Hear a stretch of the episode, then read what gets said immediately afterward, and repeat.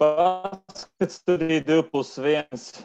Pietiekami vismaz vizuāli tam šis gads jāpabeidz pēc martā jau uzsāktas eh, podkāstu rakstīšanas attālināt no dazne, dazne dažādām vietām, kas vēl simboliski par šo gadu basketbola gada balva arī sacensību trūkuma dēļ, kā jau Guns varēs pastāstīt vairāk no savas puses, šodien, šogad netiek aizdīta.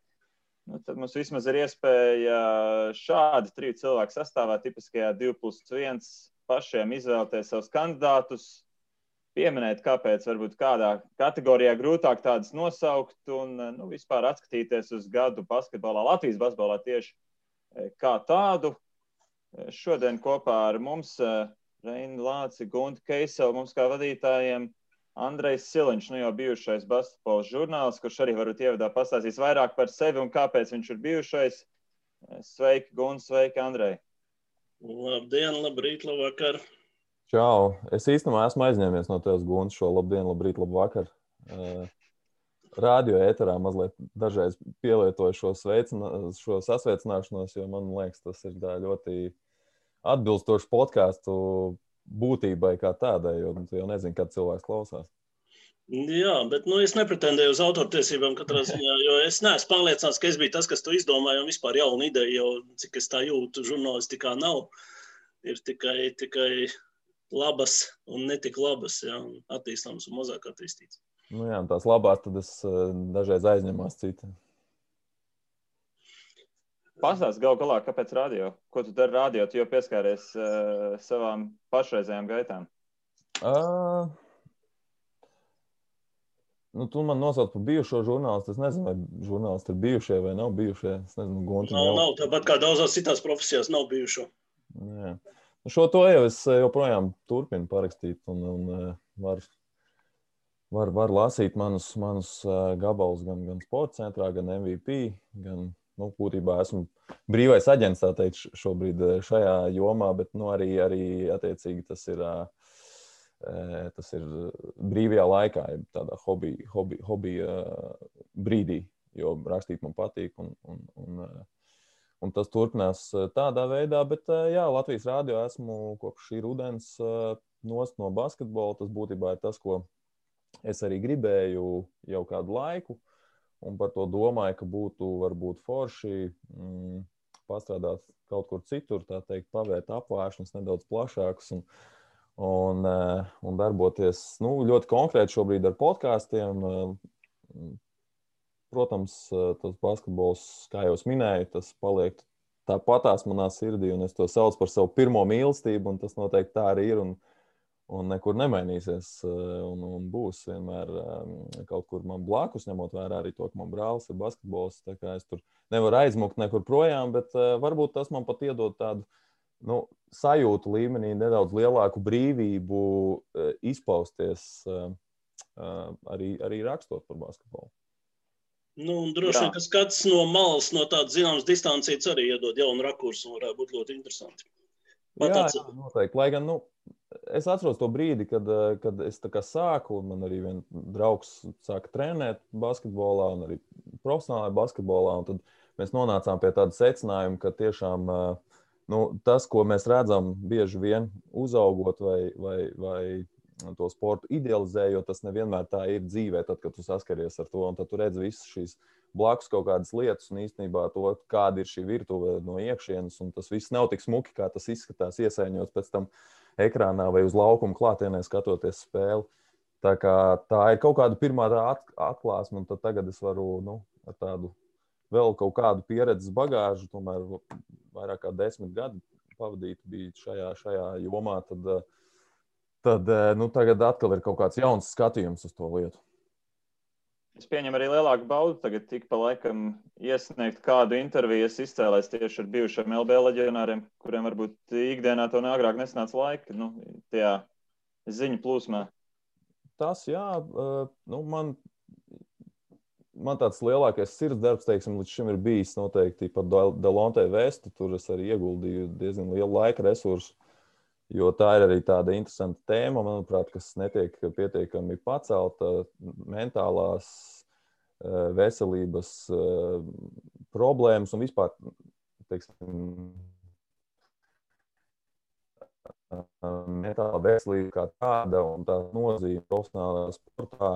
Un ļoti tas ietekmē kaut kādas karjeras. Protams, tas stāsts konkrēti par Delonte Vestu bija ļoti, ļoti, ļoti nu, teiksim, brutāls un, un varbūt galējībās aizgāja, bet nu, kaut kādā ziņā tas, tas ir tas virziens, kurā es tagad varu savu brīvo laiku veltīt, lai, lai, lai papētītu kaut kādas tēmas un uzrakstītu par tēmām, kas man pašam šķiet interesants tuvojoties gada balvas izskatīšanai, tūlīt dosim vārdu Guntim izteikties, bet eh, viens pēdējais jautājums.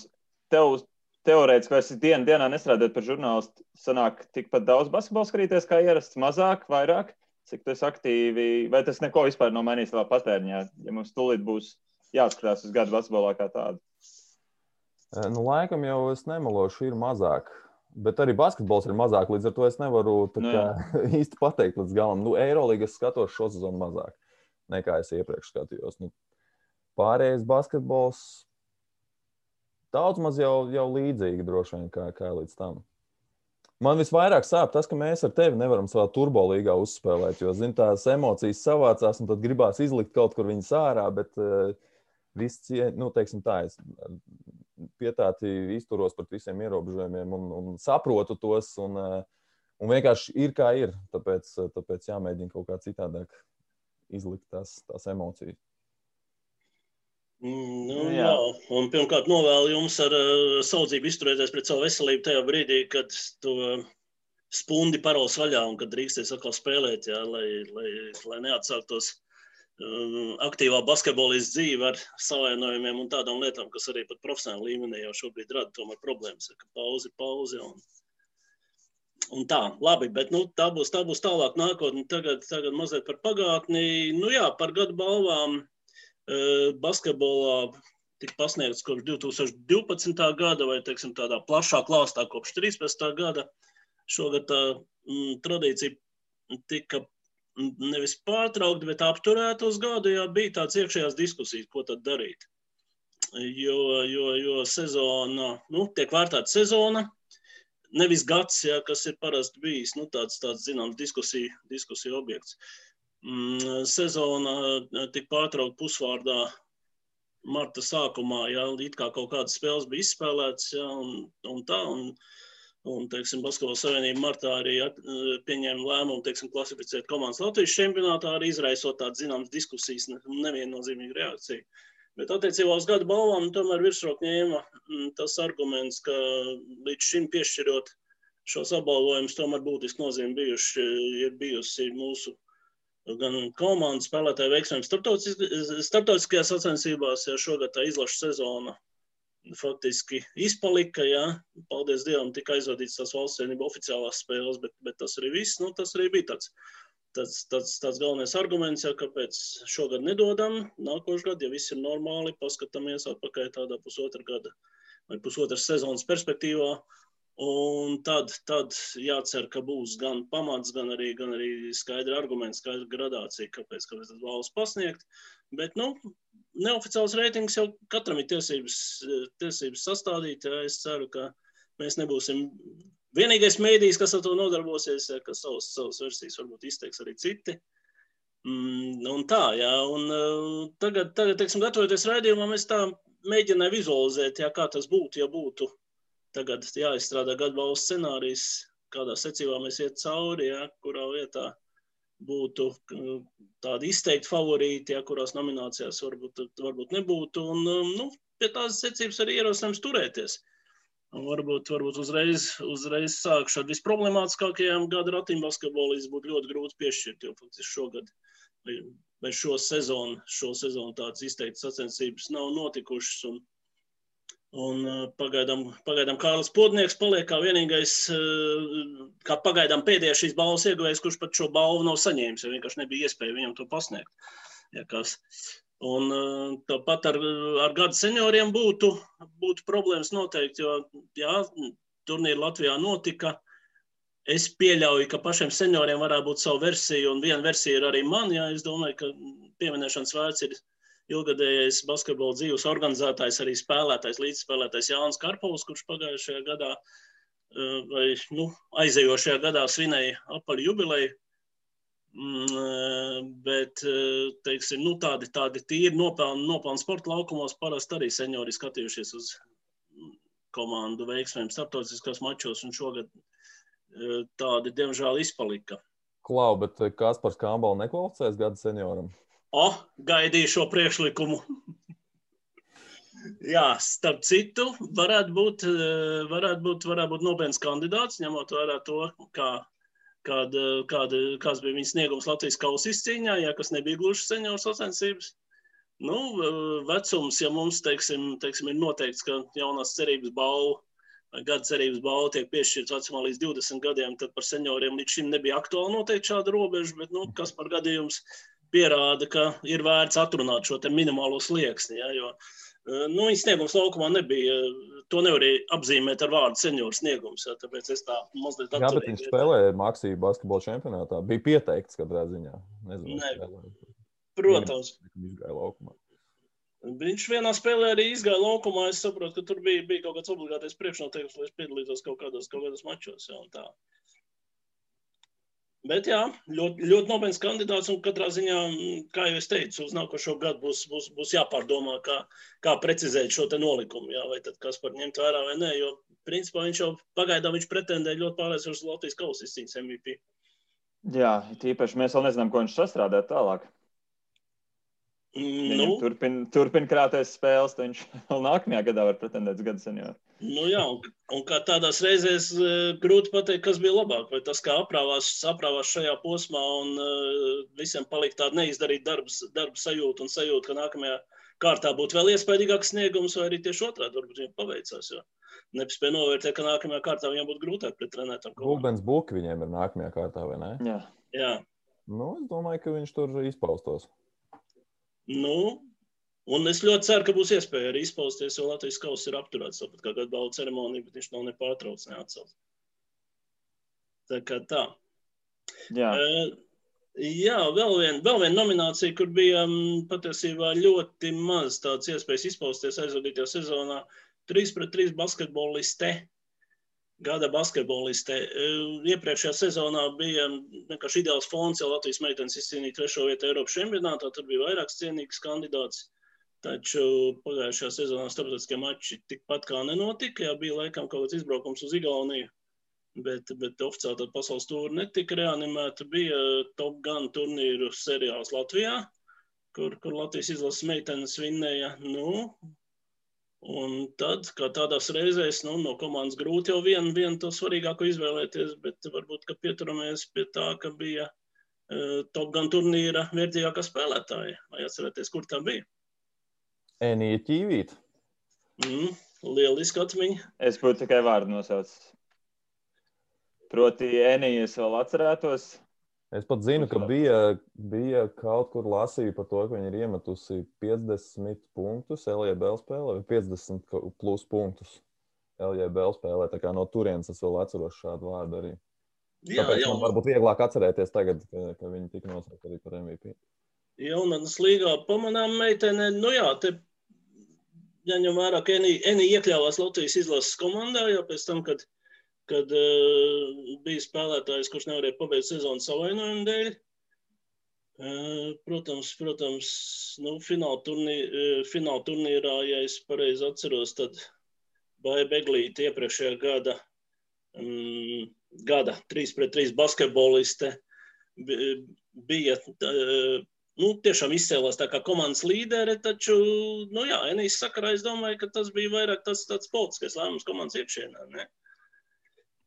Un, manuprāt, pabalstīt jāuzsver, jauno spēlētāju, motivēt viņu. Jāuzsver, cik jaunu spēlētāju. Viņai tobrīd vēl nebija 17 gadu dzimšanas diena sagaidīt, kas notika novembra beigās, ja nemaldos. Tas fons ir vēl izteiktāks ar viņu kā jauno spēlētāju, spēlējot kopā ar nu, Baibu Eglīti, kā vairāk kārtēji Latvijas izlases pārstāvu dažādos augstākos turnīros. Nu jā, bet droši vien, ka te arī iezīmēs tā, tā problēma, ko 3 pret 3 sakarā meitenēm nu, nāksies risināt tuvākajā laikā. Ja, ka tas spēlētāju klāsts mums ir pašaurs, tā teiksim.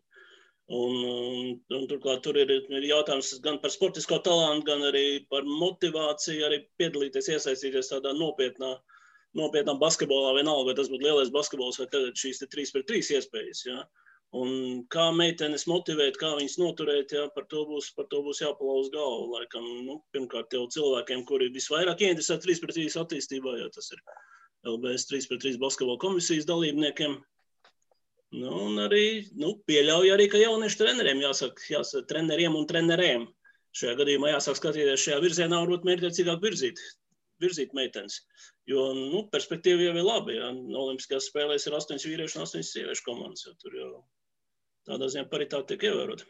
Un uh, gribētos piebilst, ka nu, tāpat kā visiem jauniem, jauniem sporta veidiem, tad nu, jākaļ kamēr karsts. Jā, jo, jo kad, kurā brīdī liela valsts izdomās šim pieslēgties tiešām ar tādu milzīgu jaudu un resursu, tad tas uzreiz varētu arī samazināt uh, mazāko valstu iespējas izsisties.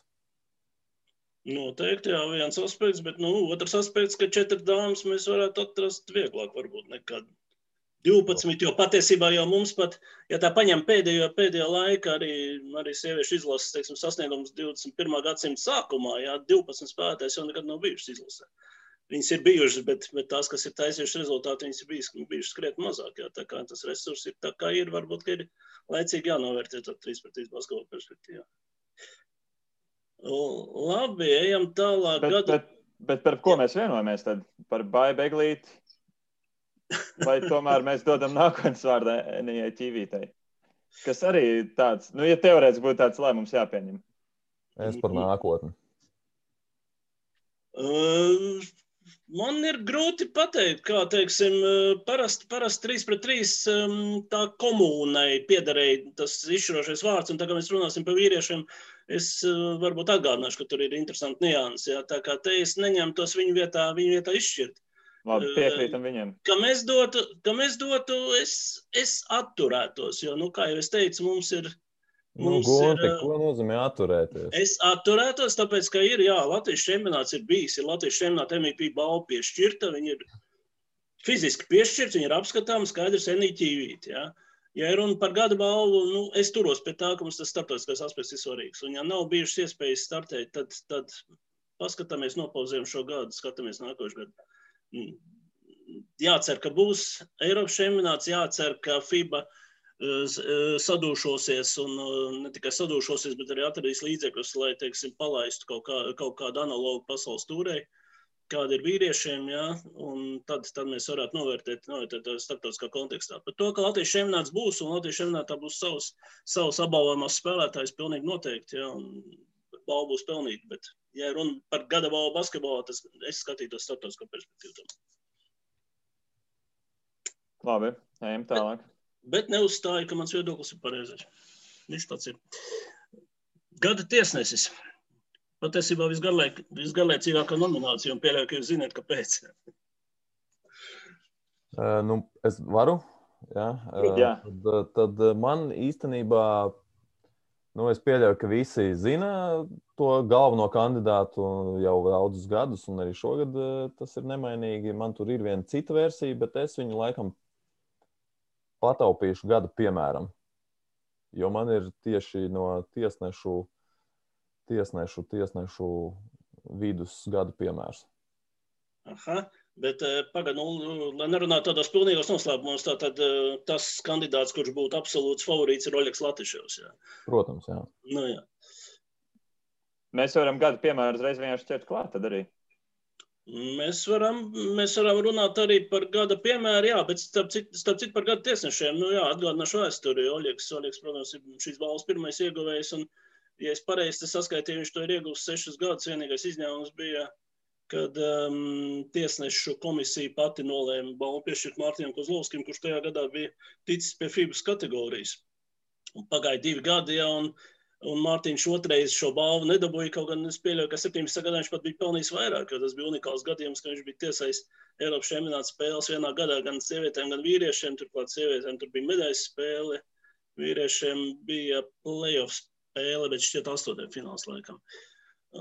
Laikam bija, bija, bija viņa pēdējā spēle, bet nu, jā, nu, tur drusku sākās tas politkorektums, ja, kuram dot, kuram nedot, nu, kuram dot otro reizi un par kādiem nopelniem jau nu skaidrs, ka, ja ņem tādu tīri profesionālo gradāciju, tad Oļegs Latvičos ar saviem Eirolīgas fināliem jā, ir nu, galvas tiesa priekšā visiem, visiem saviem kolēģiem. Bet nu, pagājušajā, sezonā, pagājušajā sezonā arī bija par ko runāt. Jā, mums ir meitenes FIBS kategorijas tiesnesis, mums ir Kristaps Konstantīnos, tagad ir jau ULEB pārziņā, ULEB turnīros. Mums ir jauni, nu, jauni tiesneši FIBA apritē. Jā, kā... ja mēs par gada piemēriem, ja varam uzreiz tā varbūt savilkt kopā, tad man tieši Kristaps Konstantīnos bija kā gada piemērs eh, šogad basketbolā, jo tomēr – Viņš tika uzaicināts uz ULEB, arī debitēja Eirolandā šogad. Pagaidām gan tikai viena spēle, ja esmu pareizi saskaitījis. Viņam ir Eirolandā, bet ULEB Eiropas kausā ir, ir daudz spēļu mm, jau šajā sezonā aizvadījis. Un, ja nemaldos, viņš 17. gadā tikai tika pie FIBA licences. Līdz ar to nu, tāds strauji progress. Viņam tiek uzticētas uzticētas svarīgākās spēles pašmāju čempionātā, Latvijas-Igaunijas līgā. Un, un, nu, manuprāt, tas ir tāds labs piemērs, ka, ka basketbolā pirmkārt ir ne tikai basketbola spēlēšana kā tāda, bet ir arī citas lietas, ko var darīt, darīt profesionāli. Un, un,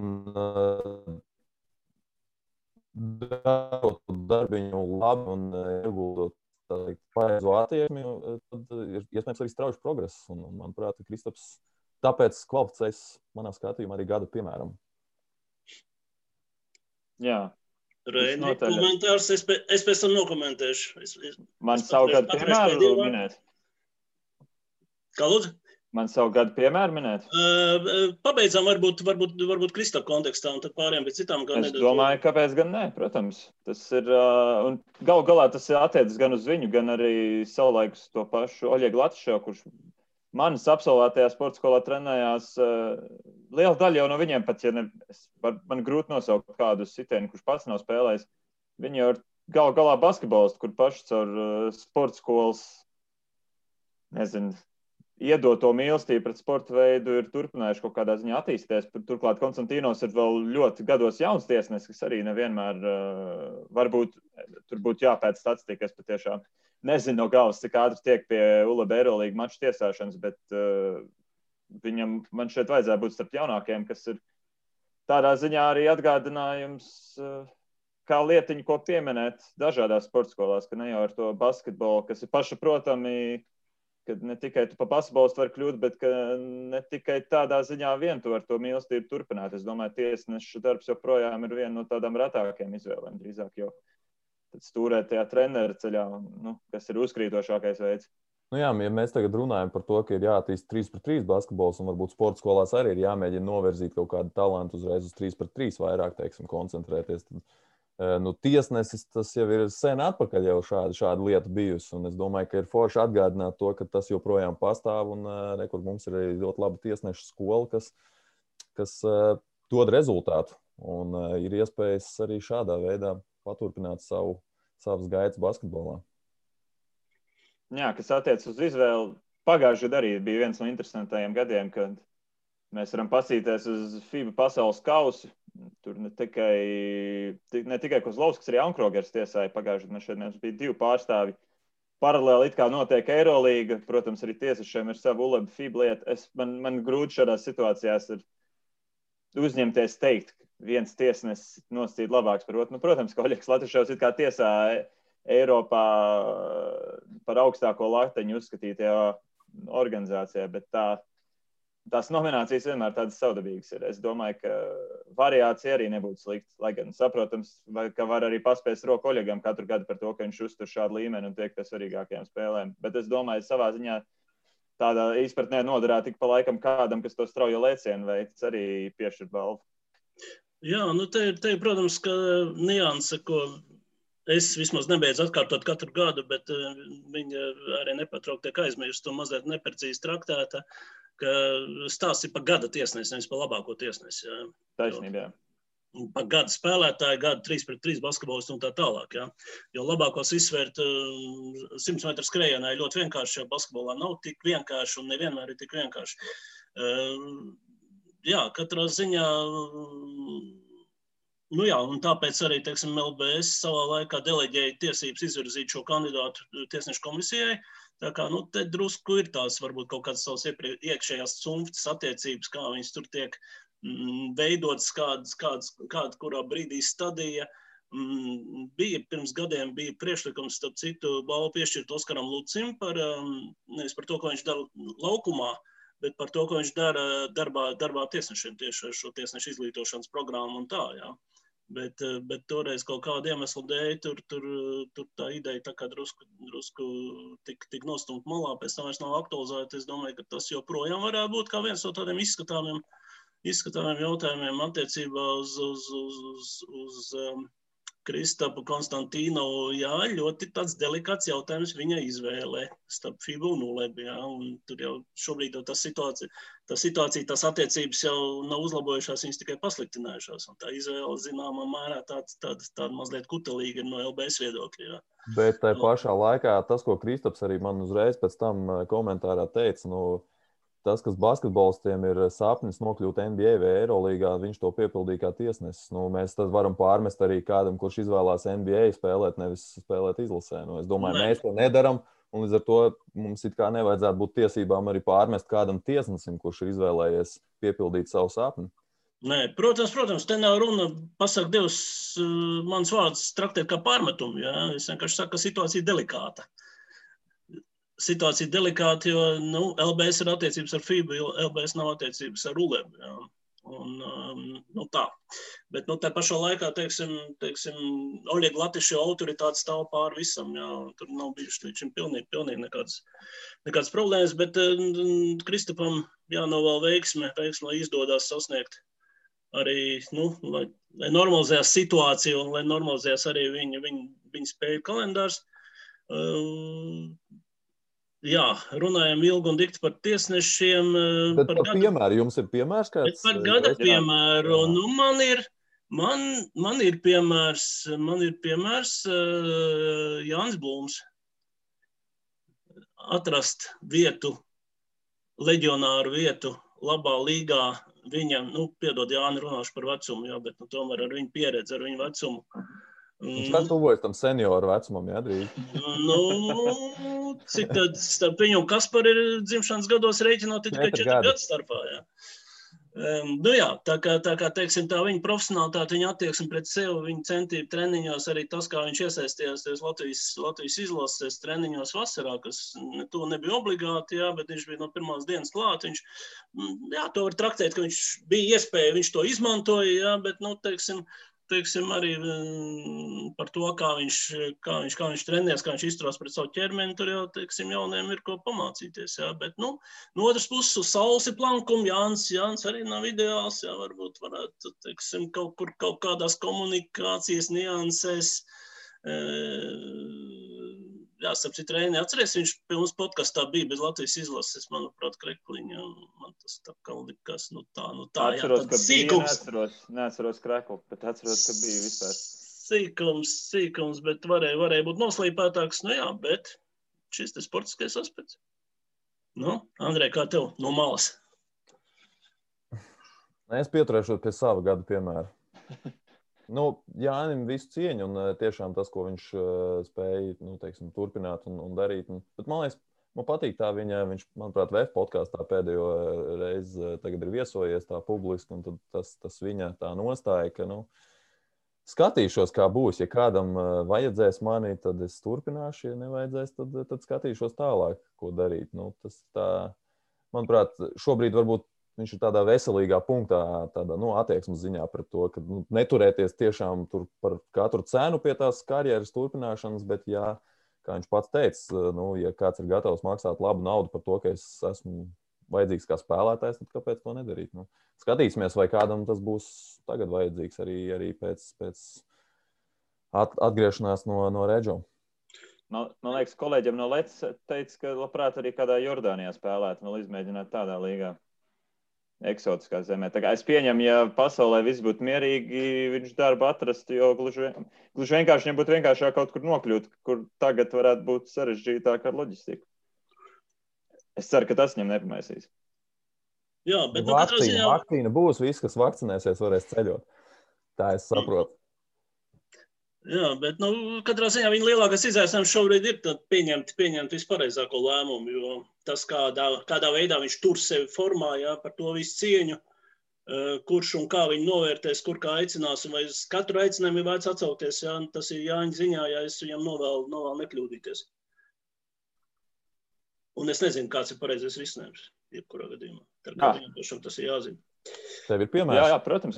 Man, man ir par izdarītu ārpus basketbola laukuma. Man ir Žanis Peiners, kurš mēs atgriežamies pie tā, kā viss šī jazga sākās. Diezgan ātri, manuprāt, reaģēja laikā, kad nu, katram, protams, būt savs viedoklis par to, kā jādzīvo Covid laikmetā, bet katrā ziņā es domāju, no tāda vispārējā labuma tomēr cienījamāk ir gan izturēties ar pietātu pret slimību, gan kaut kā censties palīdzēt sabiedrībai. Un viņš diezgan ātri, man liekas, tas jau bija aprīļa sākums, izveidoja Reizekne ne gluži ar peļņas nolūkiem, bet vispār pilsētas tādai attieksmes veicināšanai biznesu, kas bija paredzēts, lai cilvēki neklaiņo apkārt, nestaigā apkārt pa dažādām iestādēm, bet lai viņiem būtu iespējas tikt pie pārtiks un apvienojot dažādas ēdināšanas iestādes, e, tādā veidā sagādāt Reizeknas iedzīvotājiem, vispār sabiedrībai ēdināšanas iespējas. Tā kā es tādā ziņā viņam domāju, ka dod plusiņu, jo viņš kā basketbols šogad izcēlās tādā pie tam pietiekami sarežģītā gadā, kur, manuprāt, piestāv par to, kādam izteikt atziņu. Viņš izcēlās kā basketbols starps laukuma. Es, es viņu kā savu gadu piemēru nominēju. Varbūt esmu piemirsis un neievērojis kādas citas darbības. Saprotams, ka Žanim, kā basketbolistam ar lielāku vārdu, bija vienkāršāk izpelnīties brīžiem reklāmas. Es pieņemu, ka kāds cits arī ir ko līdzīgu, varbūt mazākā mērogā darījis vai palīdzējis mazākam cilvēkam skaitam, bet, bet, bet uh, es nominēju Žanu. Nu, cienījām. Es domāju, ka Basketbola saimnes valdē, kurai būtu jāpieņem lēmums, nebūtu viegli izšķirties. Jā, tā kā varbūt, ka labi, ka pasargājām šogad. Nu, šī ir pienākuma līdz visiem šiem variantiem.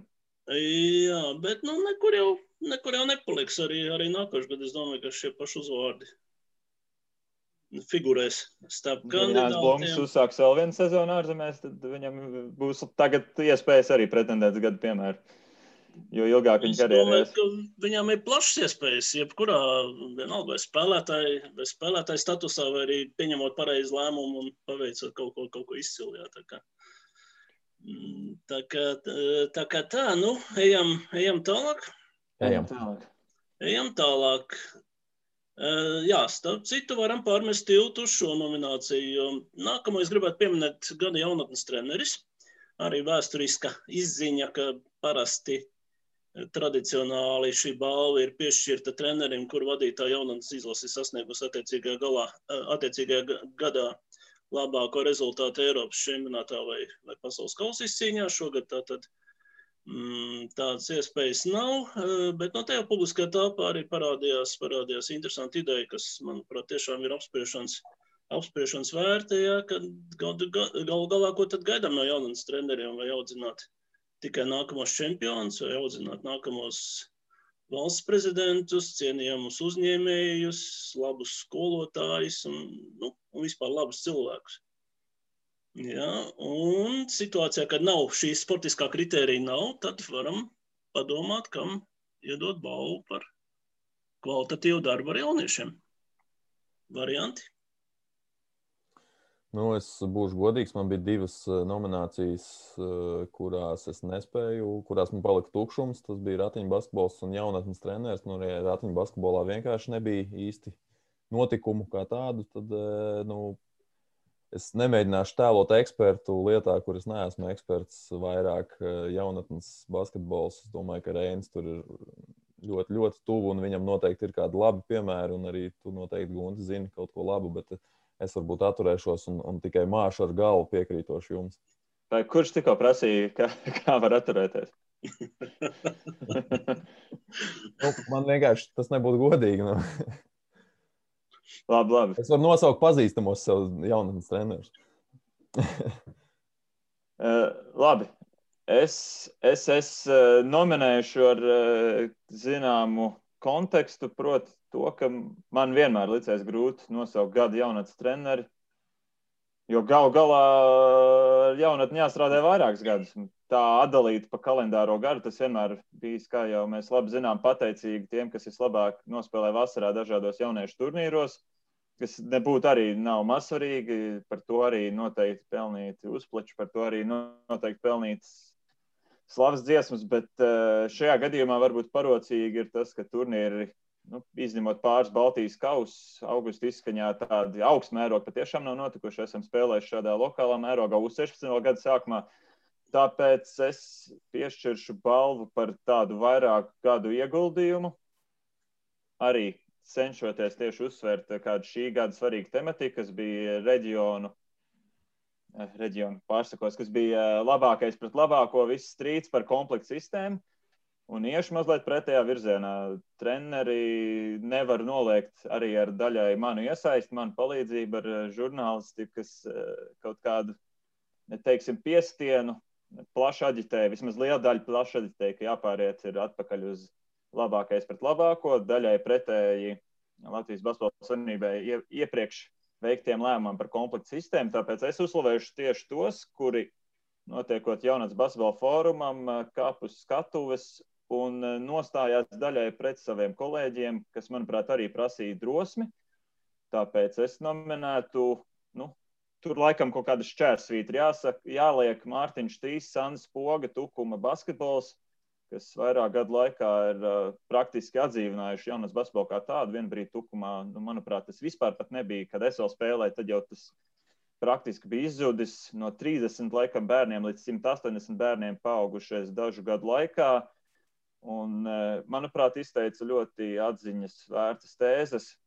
Saprotu visas e, sāpes no reģionu skolām, kur jācīnās par katru gadu, kur negribās patiešām kompleksu sistēmu, bet ir arī, zinām, vērtība izveidot stipru sporta skolu, tā, lai visi gadi būtu pietiekami svarīgi, varbūt cīnīties par otro divīziju, bet nu, tieši koptās vērtības, kas ir par labu patriotismam pret savu dzimto pusi, patriotismam pret sporta skolu, uh, un nu, vispārīgam darbam ar vairākām komandām. Tāpēc saucam to par balvu tukumā. Mēs tur, protams, arī grūti nodalīt, bet cik es zinu, Mārtiņš Tīs, Sans Pogi ir tieši tie divi treneri, kuri galvenokārt ir arī kā tādas biedrības vadītāji. Eh, es piešķiru viņiem par vairāku gadu garumā veikt darbu. Mm, jā, cienījams kandidatūras, laba argumentācija. Un te man liekas, ka arī parādās drusku tā, tā problēma, jā, ka ar kritērijiem un ka kopumā būs ļoti grūti uh, vienoties, ja atmet šo sportisko aspektu, par kur es jau teicu, jā, nu, kas faktiski ierobežoja šo kandidātu loku ar, e, loku ar jaunatnes izlašu treneriem, ka ir, ir mm, sākās, sākās grūtības ar kritērijiem un ar, mm, jo mm, tu jau pats pieminēji, Rēnī, jā, kas tās ir par ieguldījumu vairāk gadu garumā. Jā.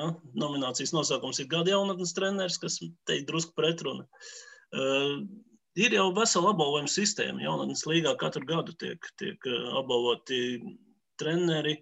Tur ir jaunatnes komisijas balsojums, un tur nav tā gluži, ka automātiski tiek dots visiem, visiem teiksim, jaunatnes čempionātu uzvarētājiem. Ja, tur arī tiek skatīts arī tāds ilgadējs ieguldījums, tāds paliekošs, paliekošs lietas. Uh, nu, skaidrs, ka paši labākie, paši aktīvākie ilgadējie var pretendēt uz mūža ieguldījumu balvām, kas LBSā vēl īsti nav iedibināts, bet varbūt, ka būs vajadzīgas. Ja? Tā kā nu, man kā cilvēkam svariem pēc horoskopa un arī pēc domāšanas veida patiešām būtu no vienas puses ir grūti tevi iebilst, jā, no otras puses būtu, būtu, būtu grūti atteikties, ja būtu, ja gadījumā būtu notikuši Eiropas čempionāti, būtu grūti atteikties jā, no šī, no, no vēlmes tomēr turēties pie tā formālā kriterija, ko tu vienmēr vari pamatot. Bet ilgtermiņā izvērtēt, nu jā, būtu, būtu jau labi, ja mēs tagad, tagad zinātu, ka U15 grupas spēlētājs Pēterīts pēc 20 gadiem būs Latvijas valsts prezidents nevis, nevis teiksim, roka mūziķis ar apšaubāmu reputāciju. Ja. un tad varētu, un tad varētu, varētu jau treniņu apbalvot šodien, jā, bet nu, es tā neņemtos tā skatīties.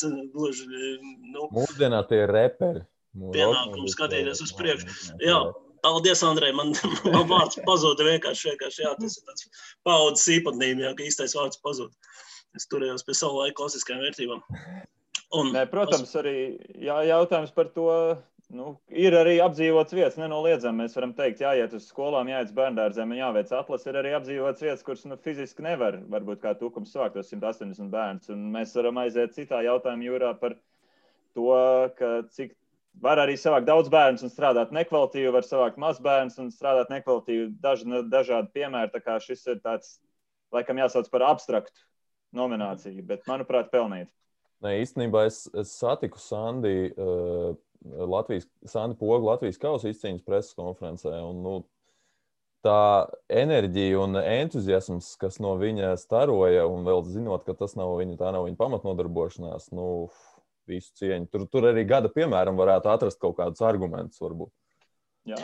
Jā, jā, patiesībā es arī gribēju teikt, ka tas te varbūt arī stāsta par citām nominācijām. Jo nu, tāds entuziasms vēl šur tur var atrast gan Latvijas Protams. austrumos, gan arī, gan arī vēl tālāk rietumos. E, bet, jā, bet ap cik par treneri tā ir absolūta improvizācija šobrīd, šobrīd te uz vietas. Jā, bet, Bet, bet kas man ienāca prātā? Nu, spēlētājs, kurš pagājušajā gadā mazliet pārsteidza ar augstu uzlidojumu, un tā Andrzejs Pasečniks. Ja? Un tad, tad nu, pat, patinot atpakaļ to filmu, kā viņš tur veidojās, veidojās un kas viņu noturēja basketbolā, kā viņi izveidoja. Ja? Nu, tur tas sarežģītais stāsts. Ja? Ir ok, ir treneris Gunārs Vilnāns. Bet tad es atceros, ka Andrzejs pats savā laikā, tā kā viņš vēl ne tuvu nebija NBA, bet, bet bija jau sapratis, ka viņš basketbolā var kaut kas būt. Ja? Ļoti, ļoti tādiem labiem vārdiem pieminēja treneri Viktoru Lāci, kurš nav basketbolists, kuram basketbola aprindās arī tāda, tāda nu, teiksim, dažāda reputācija, jo dažādi laiki bijuši un tā. Bet, nu, teiksim, teiksim, Viktors ar, savu, ar savām zināšanām, ar savu enerģiju noturēja Andžēju toreiz kaut kādā pasmitnieku kutelīgajā vecumā. Nu, un tagad, pēc gadiem, nu, cik ir pagājuši, tagad gandrīz desmit gadi, Jā, Andžēs tur, kur viņš ir. Jā, nu, varbūt, varbūt ir iespēja atzīmēt arī šādus vīrus. Vai arī Nikolai Mazaru? Te droši vien tas arī Nikolais Mazurs, protams, jā, jā, jā. arī Nikolais Mazurs. Bet jā, tas, eh, es tieši par Viktoru Lācu, kas būtu tāds ļoti, ļoti, teiksim, netipisks, netradicionāls gājiens. Ja? Bet uh, Andrzejs sakarā pelnīt, bet tā pašā laikā, protams, ir vēl desmit basketbolisti, kuriem ir bijušas labas sezonas un kur ir, kur ir, kur ir citi treneri. Tā kā, nu jā, nav viegli izraudzīt uz to vienu. Nē, tad, nu, es piekrītu visam šim, bet eh, nu, droši vien, ka ja tā ir gada balva un mēs skatāmies uz gadu, tad nu, kaut kādā kontekstā vismaz tam vajadzētu būt. Tad, nu, vismaz tam, tam, tam gada kontekstam kaut kādā veidā būtu jābūt šādā nominācijā. Nu jā, nu tad atgriežamies pie tā, ka gaidām Eiropas jaunatnes čempionāts un skatāmies, kā labākā vieta. Piedodiet, oponenti. Vai DSN komplekta sistēmā man šeit sakrājas labākos rezultātus? Izlašnieki vismaz kandidātu sarakstā tika daudz. Arī tā var Nu, mehāniski saskaitot, cik, cik, es, cik ir izlases eh, dalībnieks sagatavoti. Man gan ir aizdoms, ka tad meiteņu treneri varētu būt mazliet privileģētākā situācijā, jo tur vienkārši ir.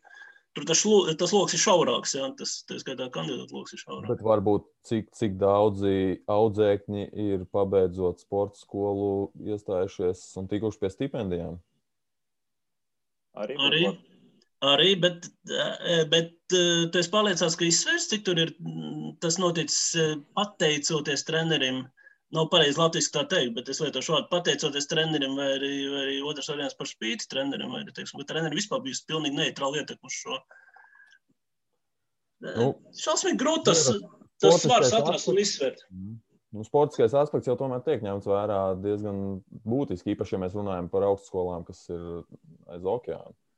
Nu, tur jau neņem tā, nu, ne, nu, labi, tur ir ļoti daudz augstskolu, tu ņem visādus, bet, eh, bet, bet, bet tā pašā laikā Latvijas universitātē vai turībā, vai, vai tur, kur mums ir basketbola stipendijas eh, vidzemes augstskolā, nu, tur jau arī nu, ņem tos, kas neizvēlas citu ceļu. Tas arī ir tāds nu, diskutabls jautājums. Un varbūt ņem tos, kuri, kuri, kurus neņem uzreiz profesionāli klubi, bet kuri izvēlas paši iet šo ceļu. Tā tā, bija tikai tāda spekulācija par to, ka varbūt arī šādā veidā var paskatīties uz.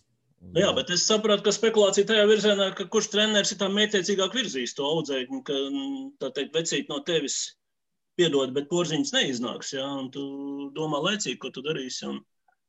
Nu jā, bet tad tur būtu jābūt tādai stipri padziļinātām zināšanām par konkrētajiem kandidātiem. Jā, jā. Tā vienkārši no malas skatoties, nu, mēs, varam, mēs nevaram iedziļināties katrā gadījumā, kas ir kā žurnālisti. Jā, jā, nē, nu tāpēc jau ir. Tas ir, tas ir jādara kaut kādā, nezinu, divu mēnešu laika posmā, piemēram. Jādod, un tad ir jāpēta katrs gadījums. Jā. Nē, nu tāpēc jau žurnālisti nav iesaistīti šīs balvas piešķiršanā. To dara jaunatnes komisija, treneru komisija. It kā doma tāda, ka cunfte savējos pazīst. Ja? Bet, eh, bet nu, pirmkārt, ne visus pazīst pietiekami labi, jo tur arī ir dažādas attiecības. Bet nu, otrs jautājums par tiem, par tiem skaidriem kritērijiem, tur ir ļoti grūti. Ja, tā kā, tā kā, nu, gan jau atgriezīsimies tomēr, tomēr pie tā paša sportiskā. Bet paturēsim, paturēsim, paturēsim prātā, ka ir, ir tiešām ir gada piemēra, gada ieguldījuma nominācijas, kur, kur var novērtēt tādu ilgtermiņa ieguldījumu. Metam tiltu tepat blakus, ja jau ir jaunans treneris, tad ir labākais jaunais basketbolists, jeb, jeb kā to sauc, gada cerība. Nu, kas nāk prātā? Nu, man viens nāk prātā, bet tu nopūties ļoti, Reini, es nezinu, ko tas nozīmē.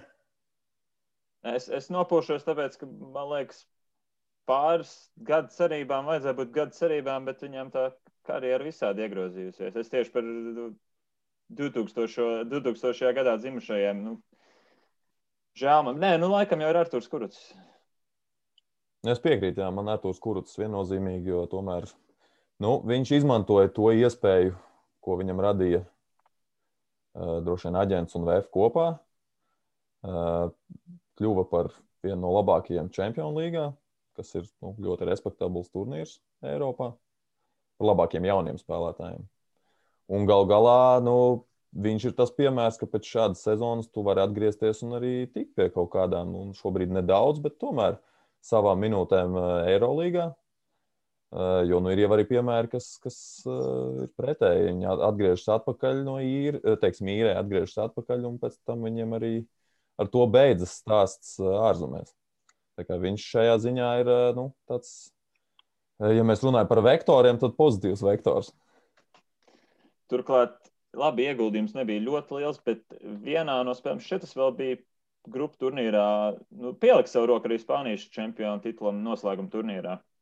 Nespēlēja daudz, bet nu, Spānijas čempions paliek Spānijas čempions. Mazliet grūtāk mazliet grūtāk ir tādā komandā atzīmēties nekā tajā, kas tur eh, netika tālāk līdz tam fināla spēlēm. Jo saprotams, ka Arthurs Žagars, nu, ja viss būtu klubā kārtībā, viņiem vajadzētu divi tā konkurēt par šo balvojumu. Bet, nu, diemžēl, eh, viņš tur brīžiem neveiksmu dēļ, brīžiem arī kluba rīcības dēļ nu, nespēlē. Nu, nevar viņu izskatīt uzreiz īstā, pilnībā nopietni, diemžēl. Jā, nu, katrā ziņā unikāls gadījums, kad cilvēks gadu laikā kļuvis par čempionu divās valstīs. Jā, arī starp citu. Jā. Kas tīri formāli jāskatās. Uh, bet, nu jā, ja skatās formāli, arī, arī būs, būs uh, jāpapildina, jāpiekoriģē gada balvas nolikumu, jo principā nav atrunāts, vai mēs dodam šo balvu divus gadus. Jo, arī fakts. Jā. Artur Žagars bija 98. gada, Arturs Kurus bija 99. Jā, jā. Uh, Atvainojos, protams, 18. un 19. 18. un 19. gadā. Uh, nu jā, tā kā, tā kā man arī Arturs, Arturs bija, bija, protams, pro, nu, jā, tajā īsajā, īsajā to spēlētāju sarakstā, kur būtu pilnīgi pelnījuši, jā, jo, jo tas, kādā veidā viņš iesaisties pieaugušo basketbolā vai frīku sastāvā, nu, tur, tur, tur tā teikt, visu cieņu. Uh, jā, bet, ja valde apstrīdētu iespēju dot šo balvu divus gadus, jo, nu, Vienu gadu tu biji cerība, šogad tu esi cerības attaisnojis, viss kārtībā, bet vēl vairs nedosim. Jāskatās meiteņu virzienā, jā, kur ir 2000. gada arī, arī meitenēm bija labi perspektīvi. Nu, pēc tā, ko es esmu redzējis, redzējis pats un arī sako, sakojot um, statistikai ārzemēs, Aleks Gulbi tā kā izvirzās favorītais starp savām vienaudzēm. Nu, Laurai Melderai nesanāca varbūt pēdējā spēle izlasē, bet arī Spirinās ļoti augsta līmeņa komandā tiek spēlēt. Varbūt kāds gribētu, ka viņi tā straujāk šaujās, bet es domāju, viņai arī kā garajai spēlētājai, nu labi, Aleks Kulba tepat arī, bet viņai kā garajai spēlētājai grūtāk varētu būt jā, Venēcijas līmenī, nu, arī izskatāms variants. Nu, Laurai labā ziņa, ka viņa nākamgad varēs pretendēt uz šo balvu. Viņa pirmais gads. 2000. bija Nikola Ozola, Māra Mata, kurš arī te vasarā ar izlases patrenējās. Māra arī uzspēlēja, bet arī jauns talantīgs perspektīvas, bet, nu, Aleks, protams, ir, ir stabilāk, ko viņi arī te izlases mačos jau parādīja. Starp citu, kāpēc ar U20? Jo, teiksim, nu, kaut kur iepriekš prakses Eiropā es esmu redzējis U22, nu, redzējis, es zinu, U22 un arī pats veidojot, teiksim, sporta centrā aptaujas par LBL labākiem. Es arī ņēmu šo praksi vērā un U22 man ir. Kāpēc, kāpēc šeit ir izvēlēta U20 kategorija? Visu priekšā es tur neatceros, bet patiesībā nu, tā pēc prakses, ja, katru gadu ir bijuši pietiekami spilgti spēlētāji vai spēlētājas šajā vecumā un nav bijusi, nav bijis kārdinājums pap, paplašināt šo te, šo te vecumu, vecumu kategoriju, jo, jo nu, kā jau teicu, ir bijuši cienījami kandidāti un nav bijuši savukārt tādi ļoti izteikti gadījumi, ka 21, 22 gadu vecumā kāds būtu pēkšņi izšāvis. Ja, tā kā, nu, praksi. Praksi nepiespied to darīt, bet, bet jautājums, jautājums ir loģisks. Principā, bet, nu, piemēram, piemēram, ja būtu U22, tad 98. gadi, nu, tur mums būtu vesels lērums ar spēlētājiem, ko ielikt arī. Nu, es šobrīd domāju par, par vīriešiem. Sākot ar Rodionu, Arthurs Strautiņš, tas pats Zoriks. Nu, Zorikam varbūt pussezona tikai pusgads. Nu, Zorīgs ir jau nākamās sezonas produkts patiesībā. Pie tā mēs vēl varētu atgriezties šādā diskusijā. Bet, nu, jā, bet Rodions šādu baudu dabūja 16 gados, ja tu atceries. Jā, jā, jā, es atceros. Jā. Nu, jā, tā kā, tā kā, jā, jā patiesībā, patiesībā, patiesībā labs jautājums un tā, bet, nu, viņš pagaidām esam turējušies pie tā, ka tie, ir, tie kas ir jaunas izlases spēlē. Jā, nu, Laikam, ja mēs ja, ja nevarētu kurus saņemt otro reizi, tad laikam jāsaka, ka šogad meitenēm. Mārcis Steinbergs kaut kur vēl var uh, saskatīt, bet nu, viņam tie panākumi tādi tālāk, trešās līgas, lai gan atzīmējās pieaugušo izlasē.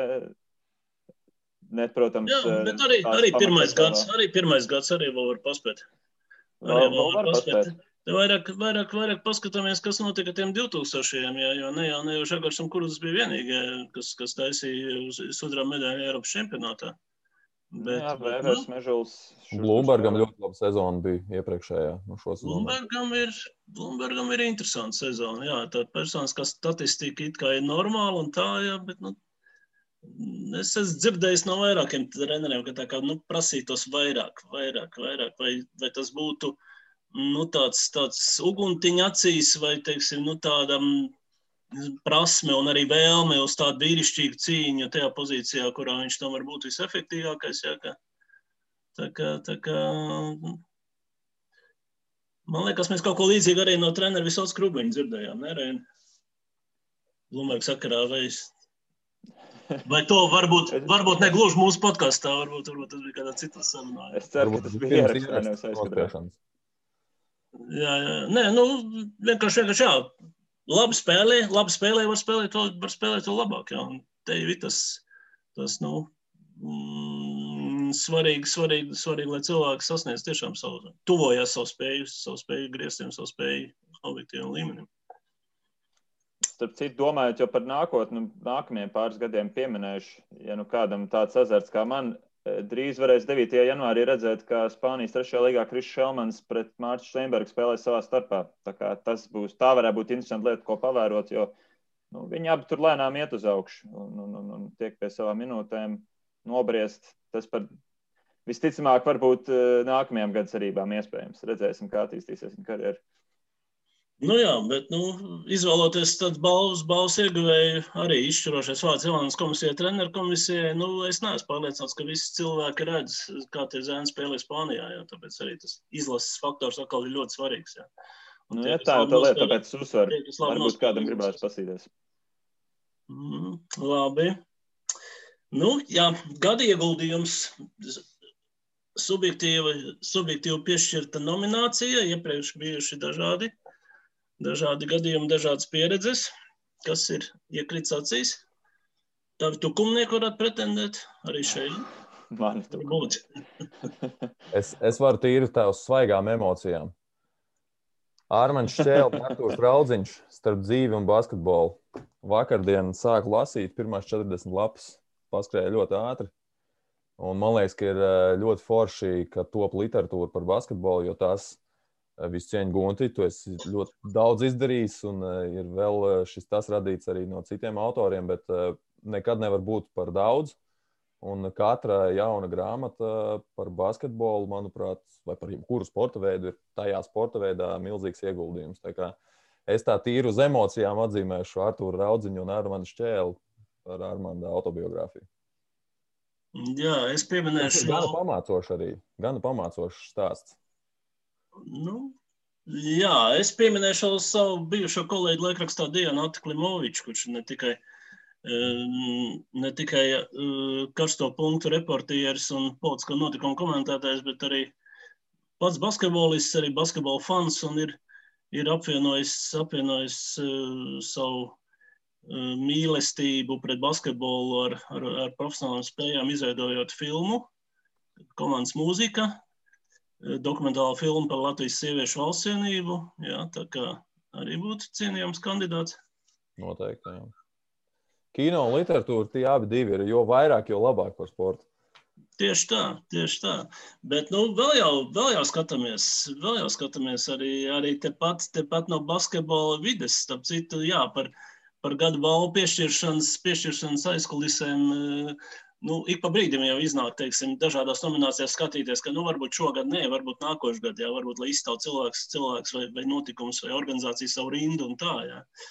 Un, un, un viens no tādiem pasākumiem, kas vairākas reizes ir pieminēts, pieminēts tādās, tādās kuluāru sarunās, ka nu, varbūt, varbūt šoreiz, jā, bet, bet nu, katru reizi ir bijis kāds vai nu kāds cienījamāks kandidāts vai kāds iemesls, kāpēc, kāpēc to balvu neiedot. Um, krastu maču rīkotāji. Netradicionālās pandēmijas apstākļos, manuprāt, super, super izēja sarīkojot spēli, teiksim, skatītājiem īsti nepieejamā vietā, atturot no tādas stihisks pulcēšanās, jā, bet nu, tā pašā laikā tradīcija tika, e, tika, tika turpināta. Jā. Vieta bija AB Dambis, televīzijas translācijas un tā. Jā, tā kā. jā pats piedalījos. Bija ļoti, ļoti arī no organizācijas viedokļa, cik mēs tur savu stundiņu, pusotru pavadīju, tad bija, viss bija kārtībā, nebija nekādu šaubu par to, ka tiek ievērot noteikumi. Un, uh, Un uh, prieks par uh, šo pasākumu nemazinājās, tāpēc, ka bija varbūt citādāk nekā citus gadus. Nu, šķiet, jau tas, ir, tas, tas, tas bija 11. Man šeit desmit, desmit gadu robeža nesen pārsniedza ar savu vēsturi. Man liekas, man liekas jūs esat pārliecinājuši mani. Savā laikā tiek runāts par to, ka nu, šogad nē, nu, iedosim uz desmit gadiem. Jā. Bet tas desmit gadiem, es pat tagad nepateikšu ātrumā, bet, bet, bet kaut, kas, kaut kas tur pārmāca, nomāca. Jā, kā. jā, kāds filmu uzņēma kādu. Jā, jā, jā. jā. Nu, nedrīkst, nedrīkst vienkārši. Kā, tas, ir, tas ir tā kā ar basketbolu. Man ir bijuši, īpaši tā, kad es biju jaunāks, man vienmēr bija tāds sajūta, ka nākamais Eiropas čempionāts mums būs labāks, nav ko pārdzīvot par to zaudējumu. Patiesībā jau tas laiks ātri ir uz priekšu, jo tā iespēja šodien, tev viņš šodien jāizmanto maksimāli, jā, citādi arī tā apstākļi iegrozīsies pret tevi un tas iespējas vairs nebūs tik labas. Nu, jā. tā, diemžēl, vēl... to Latvijas basketbola praksa ir iemācījusi. Es vēl apkopošu, ka šogad uh, tika dibināta tāda lieta kā Bērtāna basketbola skola. Es domāju, ka gan jau pirmajā patiešām vēl tas pat nav īsti pirmais darbības gads par, par ieguldījumu. Grūti runāt, drīzāk tur patiešām jāatzīmē kāds no kāds ar zināmu jau padarīt darbu, tāpēc es laikam arī izšķirtos starp vai no Atklimoviča vai, vai, vai Krastmača, bet man tāda lieta ienāca prātā. Teorētiski Agris Galvenovskis visu, ko ir paveicis, kontrola normatīvi.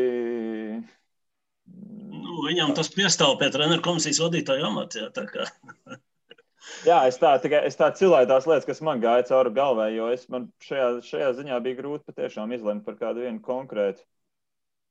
Jā, nu atkal jāpiemina pandēmija, jo patiesībā bija daudz, daudzas labas lietas, daudzas labas idejas, kuras pagaidām nav realizētas līdz galam objektīvu iemeslu dēļ, vai arī, vai arī atlikts pats, pat, pat sākums, ja, Latvijas kausa izcīņa, ja, kur, um, kur, protams, gribētos pieminēt arī Latvijas līga iepriekšējā direktora Edgara Bērziņa nopelnu, kurš to, to augsni bija sagatavojis, uzirdinājis, ja, un tad, tad Kristaps uh, Janičēnoks ar savu personisko šarmu pieslēdzās autoritāte un enerģija, ja, un kopumā ļoti labi sākās, ja, bet, nu, diemžēl, esam spiesti uzlikt uz pauzes, ja, un jācer, ka izdosies, izdosies tādā pārskatāmā nākotnē vēl finišēt.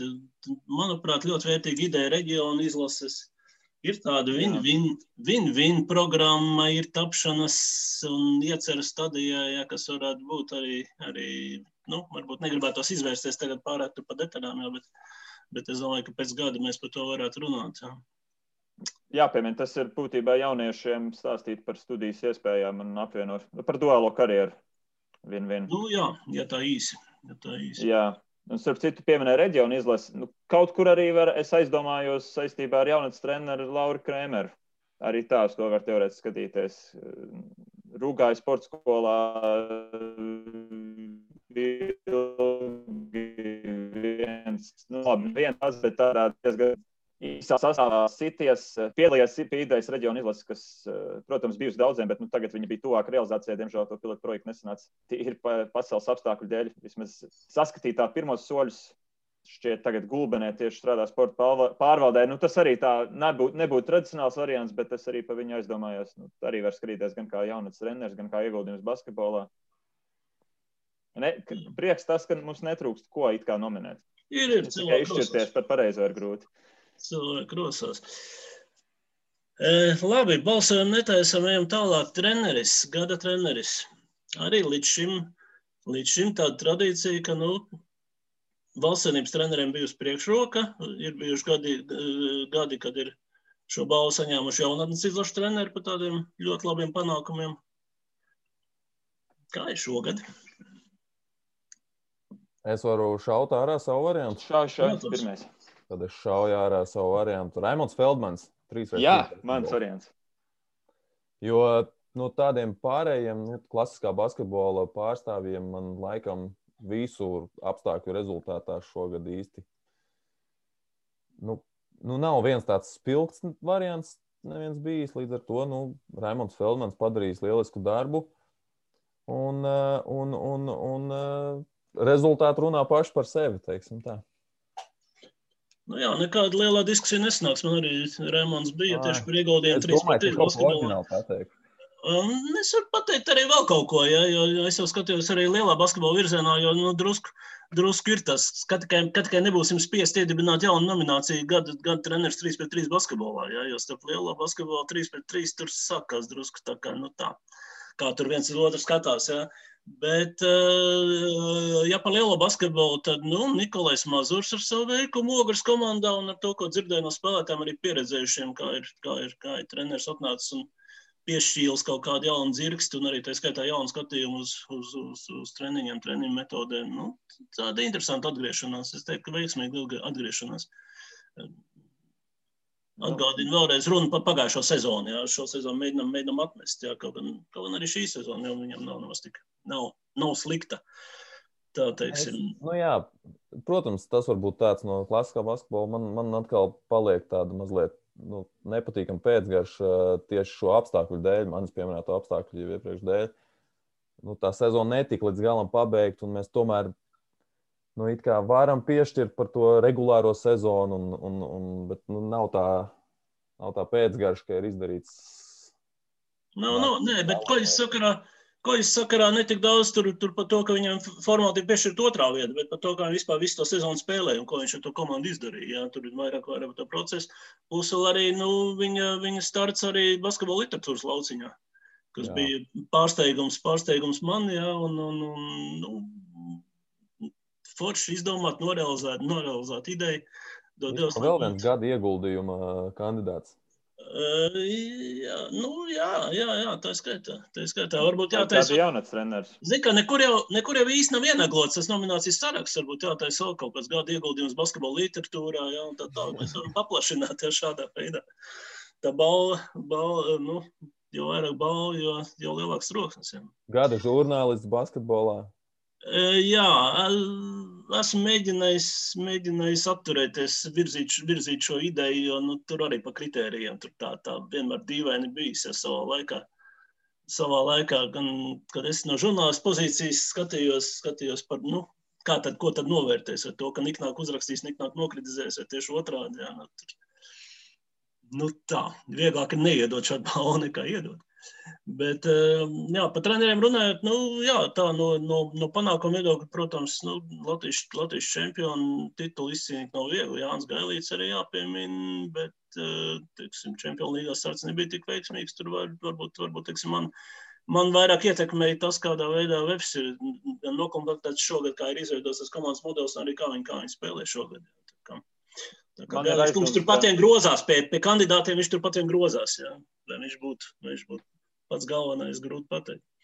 Man ir aizdoms, ka viņš nākamgad varēs labi pretendēt, ja VFM šāda sezona turpināsies. Viņam gan tad vajadzēs cīnīties uzreiz atkal ar to, ka ir sieviešu izlases starts. Varbūt viņas labi nostartē atkal. Es ceru, atsāksies basketbola pasaule. Varbūt viņiem būs liela konkurence, bet man liekas, Jānim Gailītam, kāds jau minēja, šī sezona pusiesāktā ir mazāk jāņem vērā. Es, do, es ceru, ka viņam tas aizies pozitīvā gultnē, un tad viņš var kandidēt nākamgad. Jo šobrīd patiešām es arī aizdomājos, bet. Nu, nu, nav, nav tās zīmīgās uzvaras. It kā visu VFS izdarīja vietējā līgā, bet ar to pret Remondu panākt to ir mazliet par maz. Un galu galā Raimonds Feldmans arī karjeras ziņā sāka darbu tieši šajā kalendārajā gadā pie lielās izlases, kā viens no asistentiem, atbildīgs par skautingu galvenokārt.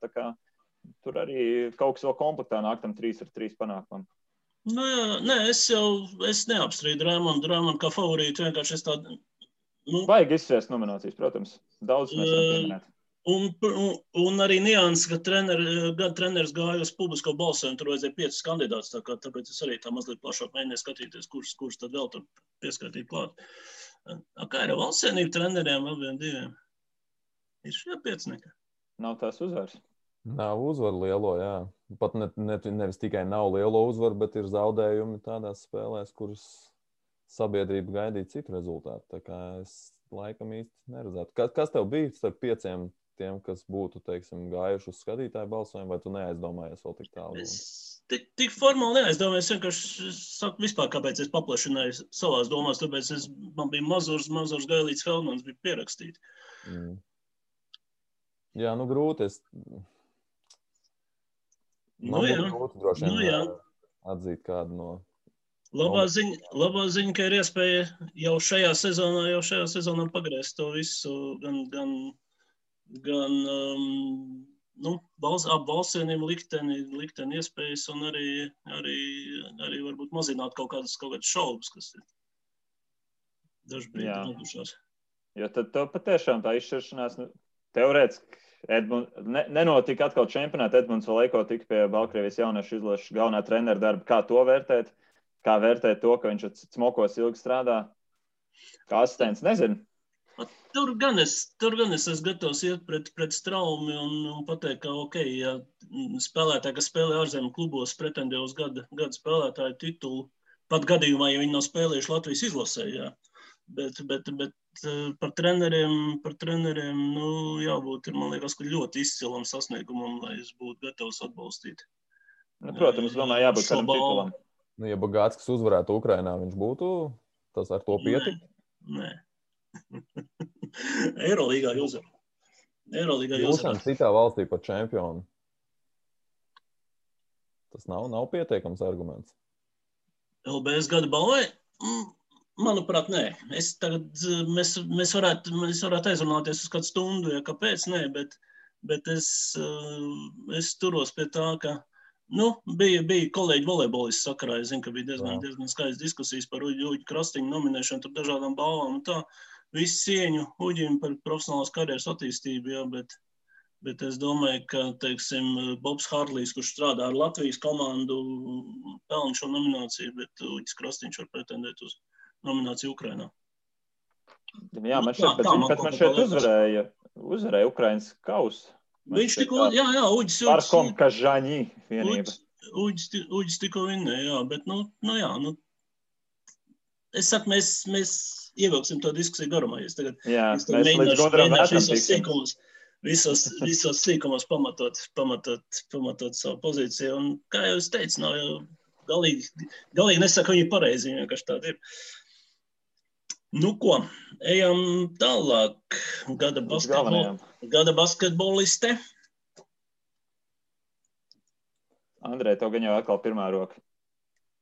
Nu, man ir divas izteiktas kandidātas. Viena ir Anita Steinberga, otra ir Elīna Babkina. Anita spēlēja nozīmīgu lomu Venecijas komandā, spēlēja arī Eirolandā.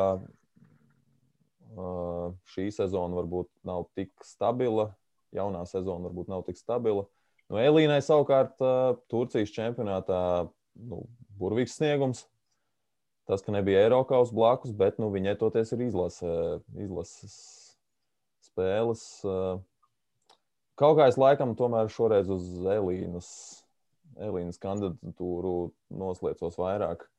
Jo nu, viņas arī iespējas Turcijas čempionātā. Labi, komanda tur palika, tur pateicis playoff, bet, bet, bet nu, viņas tā individuālā statistika bija tiešām fenomenāla. Tur, manuprāt, bija ap astoņām piespēlēm vidēji spēlē, kas kā saspēles vadītāja ir ārkārtīgi labs rādītājs.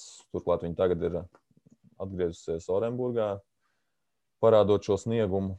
Tā kā es laikam pieturēšos pie, pie, pie Elīnas kandidatūras. Man, man, man arī Elīna. Ne viss sanāca gan izlasēji, gan viņai personīgi, bet četras uh, varan jaudīgas spēles kaut vai atdeves ziņā. Un vispār arī pie Mārtiņa gulbja piekoptās taktikas, manuprāt, kas ir Manuprāt, tā uz acu varbūt kāds varētu apstrīdēt, bet nu, meitenēm jāpatērē lielāks spēka daudzums, ļoti agresīva aizsardzība, presings visu laukumu garumā. Arī otrā laukuma pusē agresīvi. Varbūt pārāk romantizēja tās, tos, tās pāris spēles, bet Olimpiskajā sporta centrā pavērojot, es tā vienkārši aizdomājos par to, kādu neiedomājumu atdevu. Nu, lielākā, daļa, vis, lielākā daļa izlases jau to paveic, bet tieši Elīna, kurai ir jāvada saspēle, ar kādu atdevu viņa aizved tos mačus, kā viņa triecis pāri laukumam, gan bumbu, gan aizsardzībā. Es, es tā pieķēru pie sevis domu, skatoties, ka nu, nu, fenomenāli. Un viņa arī šogad, starp citu, varbūt tīri Covid apstākļu dēļ, Eiropas pasas dēļ, varbūt tikai tāpēc ir neiekļuvusi sieviešu NBA, kur viņa arī tā tīri ar savu individuālo sniegumu pieņem galvenokārt varbūt par Turcijas čempionātu aizcīnījās. Tā kā man šķiet, viņa ir, viņa ir pietiekami pelnījusi. Protams, viņai arī dažādi apbalvojumi krājas un krājas, bet, nu, Viņa, manuprāt, ir labākā. Un arī galu galā, ja šī ir Latvijas gada basketbols, tad nu, viņai arī gadu, gadu garumā krājas tomēr liela plusiņa par to, ar kādu atdevi viņa spēlēs izlasē. Un, Kapteini, vai ne? Šobrīd. Sen neko nav izlaidusi kapteini. Jā, viņa bija kapteini šobrīd. Mm. Jā, bet uh, Elīna, man liekas, ka varēja apsveikt, ka šogad viņa beidzot sagaidīja Latvijas valstsvenībā treneri, kurš uh, viņai pilnībā, pilnībā uzticējās un kurš atbilst viņas spēles stilam, raksturam un tā tālāk. Jā, jo nu, nav jau nekas noslēpums, ka teiksim, ļoti stingros taktiskos rāmjos viņa ielikt nav iespējams un arī varbūt, ka nevajag. Kā pierādīja mm, šis gadījums un pierādījuši arī viens otrs gadījums vēsturē, īpaši jaunants izlasēs. Jā, bet eh, man ir abas dāmas, eh, arī tas, tas pašs, ko tu pieminēji, Andreja Elīna, Elīna Anečtenberga eh, statistika mazliet atšķirās, bet, teiksim, jā, tur ir Anete Eirolīga, Elīna Turcijas čempionātā ļoti laba statistika individuāli, bet devītā vieta Anetei nav tik izcila statistika, bet, bet tomēr otrā vieta komandai un vispār pat komandas stiprāk, nu, grūti salīdzināt. Mm, atceroties arī, ka ir šajā nominācijā balso līdzjutēji, balso treneri, balso valde un, kas bija ceturtajā, mēdī balso. Būtu ļoti interesanti paskatīties, kā veidotos, kā veidotos rezultāts. Es nezinu, es neprognozēju. Bet uh, pieminēja, Ren pieminēja NBA, sieviešu NBA, uh, nu, jā, Kitī Lakse, Latvijas rekords draftā. Bet, jā, bet gandrīz vai vairāk jā, jā, jādod balvu gadu cerību. Nu, jā, jo viņas, tas, eh, viņas iepriekšējā sezona tomēr bija pēc traumas atgriešanās sezona, kas līdz ar to nebija uh, nu, tik spilgta, uh, lai es domāju, viņa tā reāli kandidētu šogad uz, uz, uz gadu basketbolistu balvu. Šo sezonu, jā, viņa ir sākusi labi, arī Eirolandā tās spēles individuāli sniegums ir bijis augstvērtīgs, bet uh, Bet, nu, jā, visi, visi tie apstākļi, kas viņai personīgi ar traumas pārvarēšanu sanāca, tad es domāju, ka nu, šis gads, šī, šogad viņa īsti nu, nebūtu. nebūtu Ieskrējiens gads, un nākamajam jābūt labākam. Varbūt nākamgad, kas zina. Kāda piemērs, kā atgūties no savainojuma? Arī. arī starp citu, iedomājos, kas tad gal galā ar Kitiju Laks daudz strādājis. Indēla Raimons Feldmans. Visur, vis, viss jau ir saistīts tik ļoti. Nu, jā, un, ar, un ar Jāni Blūmu arī. Ar ko tik Rēmons Filmans nav strādājis?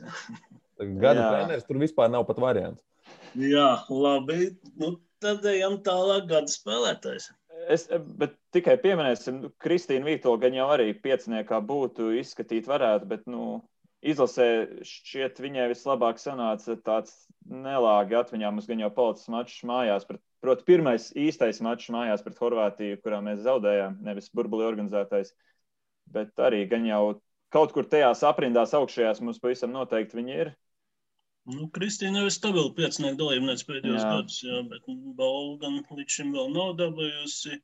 Pie piecām, starp citu, un tieši ar uzsvaru uz gada, gada, gada spēlētāju, nevis tur labākā basketbolistē. Kā, bet Ilis, Jaka, Ilis Jakobsons pagājušā sezonā Vācijā man bija pārsteigums, jā, jo gan komandai labi gāja, gan viņa pati, pati labi spēlēja un arī, teiksim, teiksim, nu, pierakstījās izlasē stabilāk nekā bija, bija līdz tam, nopelnīja arī uzaicinājumu uz TTT. Mm, nu, jā, tā kā, tā kā nu, tāds, tāds gada pārsteigums, patīkams pārsteigums. Nu, un arī tāds pavisam noteikti izlases enerģijas gariņš, kas arī, protams, eh, Latvijas basketbola saistībā vēl dubult patīkami, jo viņa bieži vien uztur to enerģiju gan uz soliņa, gan laukumā. Pavisam noteikti dod pozitīvu impulsu. Patiesa uh, rezerves saspēles vadītāja, kas nu, izdara visu, kas no viņas atkarīgs, uh, ne tikai tādā tīrā basketbola ziņā. Nu, jā. Bet, nu, favorīts jau bija izteicis. Kā, favorīts skaidrs. Tā kā, bet svītē arī jābūt. Nu, un kā mūsu favorītiem vīriešiem? Netrūkst. Man sākt. Es domāju, ka te ir, nu, labi, es nemēģināšu prognozēt, kāda ir jūsu varianti, bet eh, nu, man bija divi izteikti galvenie favorīti - Kristaps Porziņš un Dāvis Bērtāns. Uh, Nu, iemesli droši vien man nav jāskaidro tiem, kas ir seko basketbolam.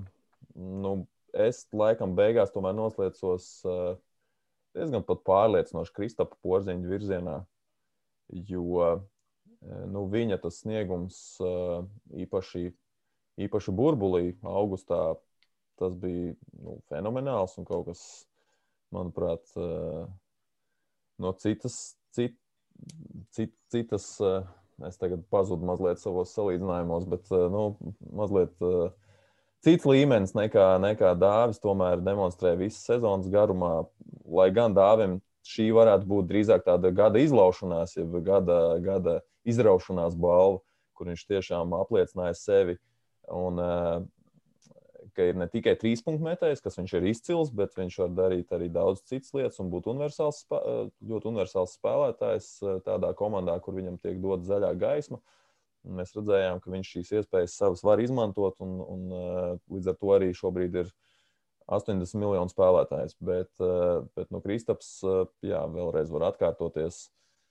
Iekļūšana izslēgšanas spēlēs Nacionālajā basketbola asociācijā, viņa paša sniegums īpaši burbulī līdz savainojumam, tas viss kopā, manuprāt, viņu paceļ augstāk par, par dāvu bērnām.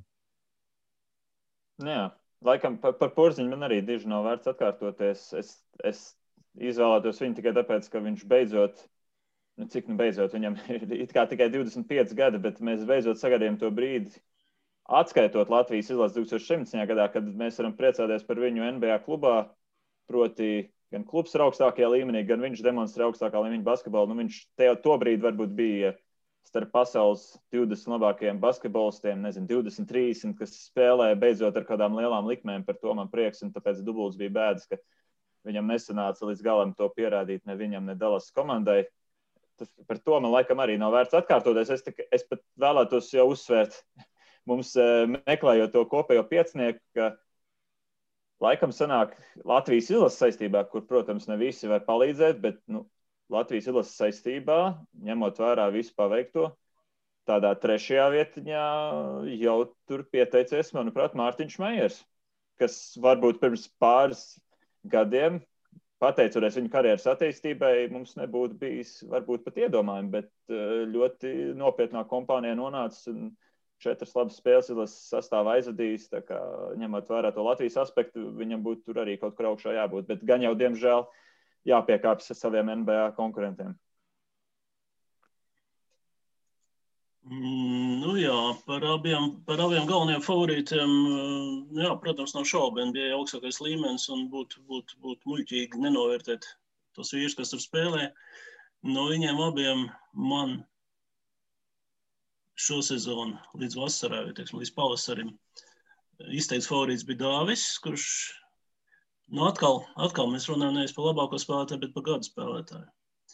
Un te ir veidojas līdzīga situācija, kā ir ar tiesnešiem. Kad, ja mēs runājam par Latvijas labāko basketbolistu, jā, tad pēc būtības Kristapam, ja viņam viss ir kārtībā ar veselību, domāju, ka viņam nav konkurentu.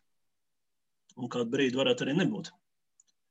Bet, bet, bet ja stāsti par gadu basketbolistu, par izrāvienu, par progresu, par, par, par iespēju paaugstināt to savu spējas liekas, no tā, jā, tad es domāju, ka daudz bija dēls izdarīja maksimumu. Tas, kas man subjektīvi, bet man šai gadījumā nevajag absolūti klausīties, jo cita paudze un nu, kaut kā, kaut kā nu tā, bet nu, tomēr pateikšu, jā, ka, ka mazliet mazināja to sajūsmu. Tas, uh, es pilnīgi saprotu to pragmatismu, kāpēc nespēlēju vasaru un tā, jā, bet, bet, uh, bet nu, tas man mazliet, mazliet tomēr mazināja to sajūsmu, jo mm, es esmu radis uh, radis tomēr, ja tu esi uzņēmies saistības, tad viņas izpildi un tad domā par nākamajām saistībām. Bet, es tieši kā nodomāju, tu teici, izdarīji maksimumu. Kā jau es teicu, šo te nevajag klausīties, jo, jo dzīve ir ļoti pragmatiska, skarba šogad. Un, no, no, no, teiksim, no biznesa, no savas nākotnes viedokļa, arī ņemot vērā visu to vēsturi, kam viņš cauri gājis. Ja. Visticamākais, ka dāvāts izdarīja, izdarīja pareizi izvēli. Uh, un tā, jā, bet um, Kristavam statistika ir labāka, viņa ieguldījums, viņa atgriešanās arī patiešām, jā, tas ir, nu, atgriešanās, atgriešanās pēc, pēc tās smagās traumas, un tā, tas arī, arī, protams, ir absolūti cieņas, cieņas vērts notikums, pa Mārtiņu Mējeru pilnīgi piekrītu, un mazliet žārēn, ka tu pasteicies pirmais, es gribēju būt pirmais, kas ir pieminēt. Es, es, es pacelšu roku. Es esmu jau sen Mārtiņa Meijera liels atbalstītājs. Es domāju, ka viņš ir labākais, tāds klasiskais centrs Latvijas basketbolā kopš Kaspar Kambals. Nu, tāds viņš ir. Es es vēl lietotu vārdu vienīgais šobrīd, ja mēs tādā izlases līmenī runājam. Bet, eh, nu jā, pie tādiem, kas, kas pacēla savu iespēju griezties un izmanto, izmanto iespējas, un tā, jā, Rolands Šmits, Spānijas čempions, jā, bet arī, arī tas, ka viņa, nu, apbrīnoju to viņa pacietību, turēties pie tās Barcelonas sistēmas. Man pirms, pirms gada jau likās, ka viņš tur aizsēdējies un ka tur nekas nebūs. Ja? Bet, bet eh, paldies Dievam, esmu, esmu kļūdījies. Ja? Un tev vēl paveicās ar treneru maiņu. Tā kā no Dievs, lai Rolands no, noturētos šajā līmenī, un tas viņa fiziskās iespējas arī, protams, ir. Vai Spānijas čempions? Kausa ieguvējs. Kausa ieguvējs. Ieguvējs. Ah. Pareizi, jā, jā, jā. jā, jā, jā pareizi. Tikko, tikko kuruts apsveicam. Jā, jā, jā, pareizi, pareizi. pareizi. nu jā, nu labi, jā. Eh, gadās. Bet, nu, Rolanda, Rolanda, kaut gan arī tas varētu būt, eh, varētu būt arī šīs sezonas stāsts, jo patiesībā jau līdz Jasikeviča atnākšana tā viņa loma, loma tur stipri nostiprinājās un pieauga. Nu jā, ko darīt ar mūsu pārstāvjiem Eiro, Eirolīgā? Patiesībā jau baigi tā kā pierasts, ja, ka pieci, pieci spēlētāji tur ir, jā, pieci, pieci pat seši, jā, laikam tagad man jau tā aritmētika sāk jukt. Bet nu, tā, tā soli uz priekšu pagājušā gadā, laikam, spēja tikai, tikai Rihards Lomačs, kurš debitēja. Un... Ja, nu, zin, kā iepriekšējā sezona, manuprāt, ja mēs tādā gada griezumā runājam, un tad skatāmies arī iepriekšējās sezonas otro pusi, nu, Jānis Tīma noteikti būtu arī starp kandidātiem. Tas, ka tas viss ir pavērsies viņam pilnīgi pretēji šīs sezonas pirmajā pusē, tas atkal viņu attālina no šīs kandidatūras. Tā kā, tā kā, bet starp pārējiem runājot, nu, nu man šķiet, ka Latvijas basketbola sabiedrībā ir tā pārliecība, ka mūsējie noteikti varētu darīt vairāk un labāk Eirolandā. Līdzutēju vidū noteikti ir pārliecība, ka visi treneri ir vainīgi. Kā ir patiesībā, es nezinu. Un Tā pašā laikā mums ir pārliecība, ka, lai cik un kā viņi spēlētu Eirolandā, viņi jebkurā gadījumā ir mūsu labākie, un Latvijas izlase ar viņiem ir pavisam cita Latvijas izlase nekā bez viņiem. Viņi katrs būtu super noderīgs Latvijas izlasē. Tā kā tas ir tāds nu, grūti izvērtējams, uh, izvērtējams jautājums, bet es domāju, ka ir jāņem vērā arī viņu, viņu galvenais sniegums klubos, vēl jau vairāk tagad, kad viņi nevar palīdzēt izlasē lielākoties. Un tad ņemot vērā tieši klubu sniegumu, nu, būtu grūti, grūti izcelt kādu vienu spēlētāju. Nu jā, strēlniekam, diemžēl, savainojumi. Dārim Bertānam cīņa par rotāciju klubā, kurā vispār laikam kādiem 16 basketbolistiem var rēķināties brīžiem. Nu, nav nav Bet- sanācis rēķināties, bet Bet strēlniekam tas pats, es domāju, ka arī tas pats jautājums. Jo nu, tur Jānis pats ir teicis intervijās, ka Itūdis ir tāds, kurš prasa, ja tu uzēji laukumā, tad tev uzreiz ir jādod rezultāts. Nu, zinot to, ka Jānis iepriekš ir pieredzējis, eh, bija ie- iepriekš ieradzis spēlēt pa 30, 25 minūtēm, un tad viņš tajā laika posmā ir super vērtīgs komandai, noteikti katrai komandai, un arī CSK viņš būtu ļoti noderīgs tādā, eh, teiksim, pie tādām minūtēm. Bet, eh, Bet nu, šeit ir citi uzstādījumi, un šādā basketbolā viņam varbūt arī ir nedaudz grūtāk. Plus, vēl, protams, visi savainojumi, veselības līdzekļi, kas viņam laiku pa laikam gadās. Nu, jā, jā. Es, es pat tādā pieciniekā, kā viņu salīdzināt, teiksim, ar Aigaru Čēlu. Neiespējami praktiski. Viens spēlē izlasē, otrs nespēlē. Vienam nu, relatīvi labi iet klubos, otram kā pa viļņiem. Un tajā Nu, pašā jā. laikā mums nav, mums nav šaubu, kurš ir labāks spēlētājs nu, individuāli. Jā. Nu, jā, jā, tikai mēs runājam par gada basketbolistiem, nevis labākajiem. Tas, ka potenciāli Jānis Strēlnieks joprojām labākais saspēles stadijas Latvijā, kurš šaubos? Ja neviens. Arthurs Žagars šaubās. Ne, jā, ar viņam pierādīt praksē, tas jau būtu tikai labi, ja viņš šaubītos, nepiekrist un, un, un, un, un aizskriet uz treniņu un patrenēties vēl liekreiz. Jā. Nē, es domāju, tu Gunte arī pats atbildēji uz šo jautājumu, kur ir Eirolandes spēlētāji šajā sarakstā. Nu, Nu, jā. gada griezumā mēs skatāmies, tad tur arī viņi ir. Nu, Rolands Šmits tad visticamāk iekļūst. Jā. Nu, Nē, nu, Nu, Jānis. Tīma par. Lomašs. Bet arī maz spēlē, jo godīgi. Sniegums Nu. klubā. Jā, Viņam- man atmiņā, man atmiņā tā viņa spēle pret CSK ļoti spilgti, jau cik pagājis pusotrs gads, nē, gads. Bet gads, viena spēle.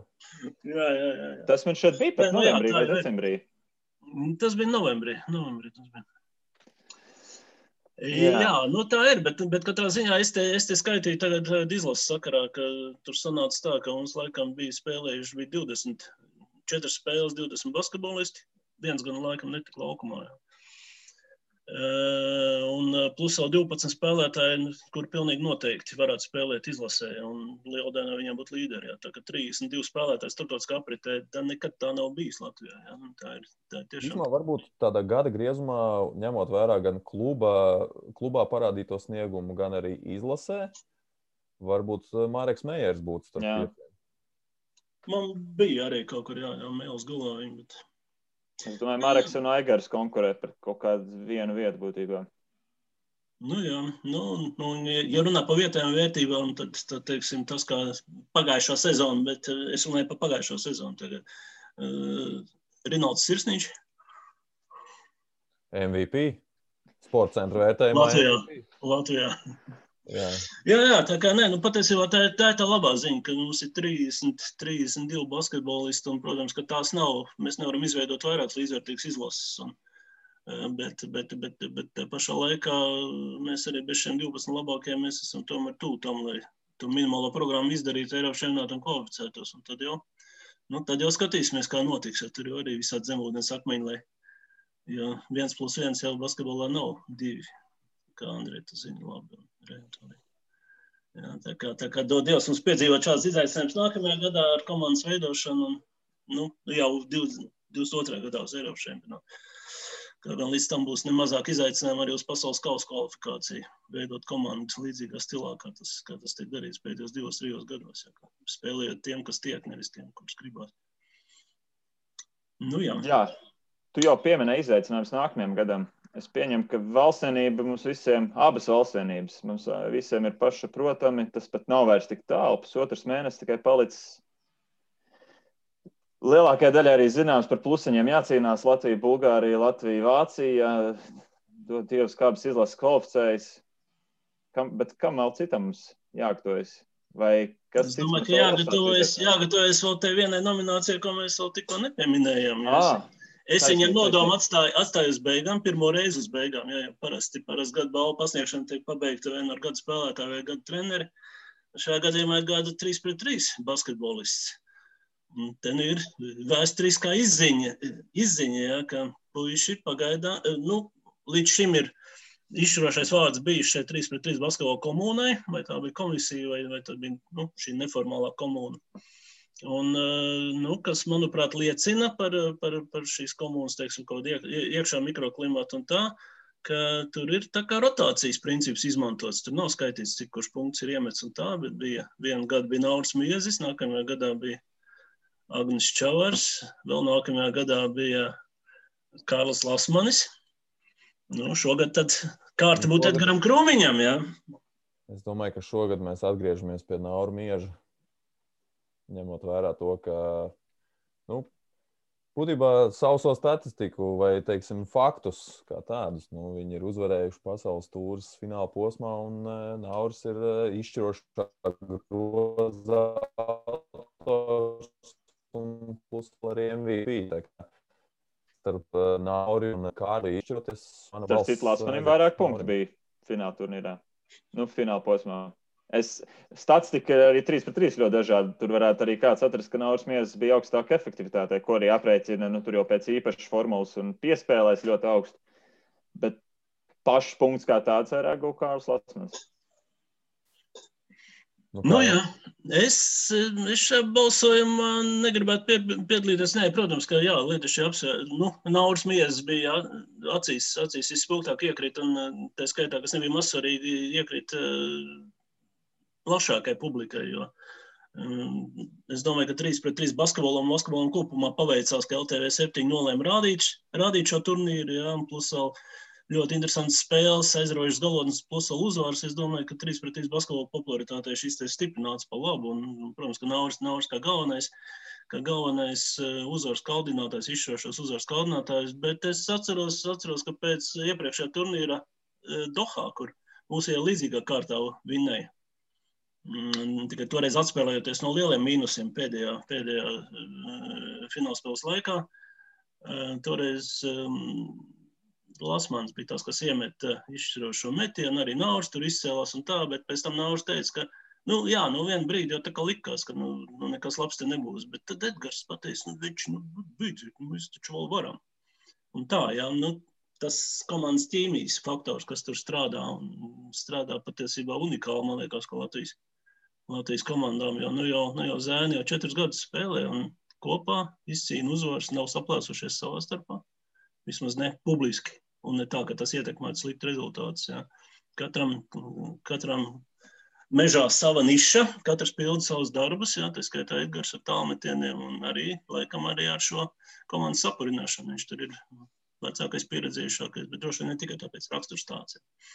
Tā kā patiesībā tur, es domāju, ka visi četri, visi četri pelnījuši, jā, un, um, nu, neņem tos prognozēt, kā komunu izšķirtu šoreiz, vai ievērot šo rindu, vai ievērot, ievērot FIBS reitingu, visādi paskatīties. Bet katrā ziņā komanda ir unikāla, un tas patiešām priecē. Nu, mēs laikam tiekam līdz tam, ka mēs laikam ja balsot, skatoties augsti no malas žurnālistiski, žurnālistiski balsot par Nauru Miesu, bet kā komunu lemt, viņi arī var paši izvirzīt savu kandidātu. Es katrā ziņā tādai loģikai, protams, varētu piekrist un tikai saprast. Ir tīpaši ņemot vērā, cik smags bija šis gads. Es domāju, tiem 13 mēnešiem treniņu ziņā no vietas eh, netikt cauri bez arī pietiekami iekšējā dzinuļa, un tur arī paši viņi varētu pastāstīt un tikai varbūt izsvērt, kurš kādā atbildīgākā, svarīgākā brīdī, piemēram, tajā bēdīgajā martā Tenerifē, kad vajadzēja doties uz Indiju, kurš vairāk pastūma un sakūdīja turpināt visu to. Gal galā arī nu, beidzās tas viss tik laimīgi, ka, ka, ka labāk nevar būt. Nu, jā, nu beidzēs. Dodies, lai beigtos nu. laimīgi nākamajā gadā, nākamajā gadā lai, lai Lai neaizskrien kāds, kāds malnais kaķis priekšā, priekšā kvalifikācijas turnīrā, kur atgādināšu, ka divi šāvieni ir. Ja arī pirmajā nepaveiksies, vēl ir otrais šāviens jūnijā. Tā kā, tā, kā, tā kā tā ir tā labā ziņa, nu, plus jācer, ka olimpiskais turnīrs notiks. Kaut gan nu jau nāk signāli, ka nu notikšot jau gan. notikšot gan. Vēlreiz atlikt, neviens, neviens neriskēs pārāk dārgi, tas izmaksās. Un būs vēl iespēja arī tomēr iespējas jau pieaugt. Nu, tādos drošos apstākļos to visu darīt, vismaz tādā augstākajā starptautiskajā līmenī. Nu, kā ir ar nākamā gada izaicinājumiem? Olimpiskās spēles 3 pret 3. Protams, kas vēl?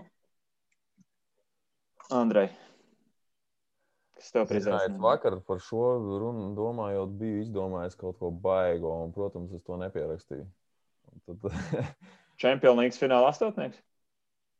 Uh, lai veicas. Um, 2021. gada pasaules kausa U19.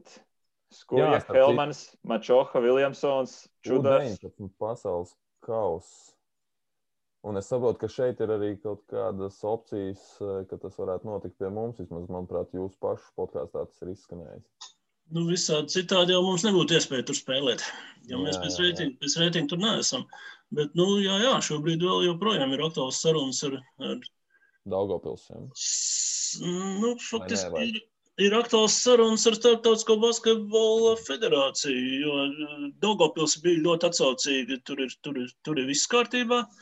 Liepā arī atsaucīga. Es neesmu pārliecināts, vai pilnīgi tā, ka nu visi, visi zīmogi, zīmogi salikt tā gluži nav, bet, bet interesi ir. Bet nu, tālāk stāsta drusku par Rīgu, drusku par valstu un arī par, par, par FIBAS iespējām atbalstīt šādu turnīru. Norisi nestandarta apstākļos, jo, cik es saprotu, FIBA ir diezgan tādā kutelīgā situācijā. Kanāda, kas bija iecerēta kā mājvieta, ir atteikusies rīkot, jā, un Nu, tas ir arī, ja tur skatoties, ka viņiem, viņi pat ir izspieduši no savas valsts ārā visus NHL klubus, ja ne tikai par, par nabaga reptoriem, ko viņi varbūt, lielā Kanāda varbūt, varbūt īsti pat, ne, pat nepamanīja, ka reptori pazud, ja to pamanīja tikai Toronto. Nu, labi, pārspīlēja, protams. Bet, bet jā, viņi izturās ļoti nopietni, un tāpēc viņi atteikušies, atteikušies rīkot, un tāds īsts alternatīvas FIBA nav.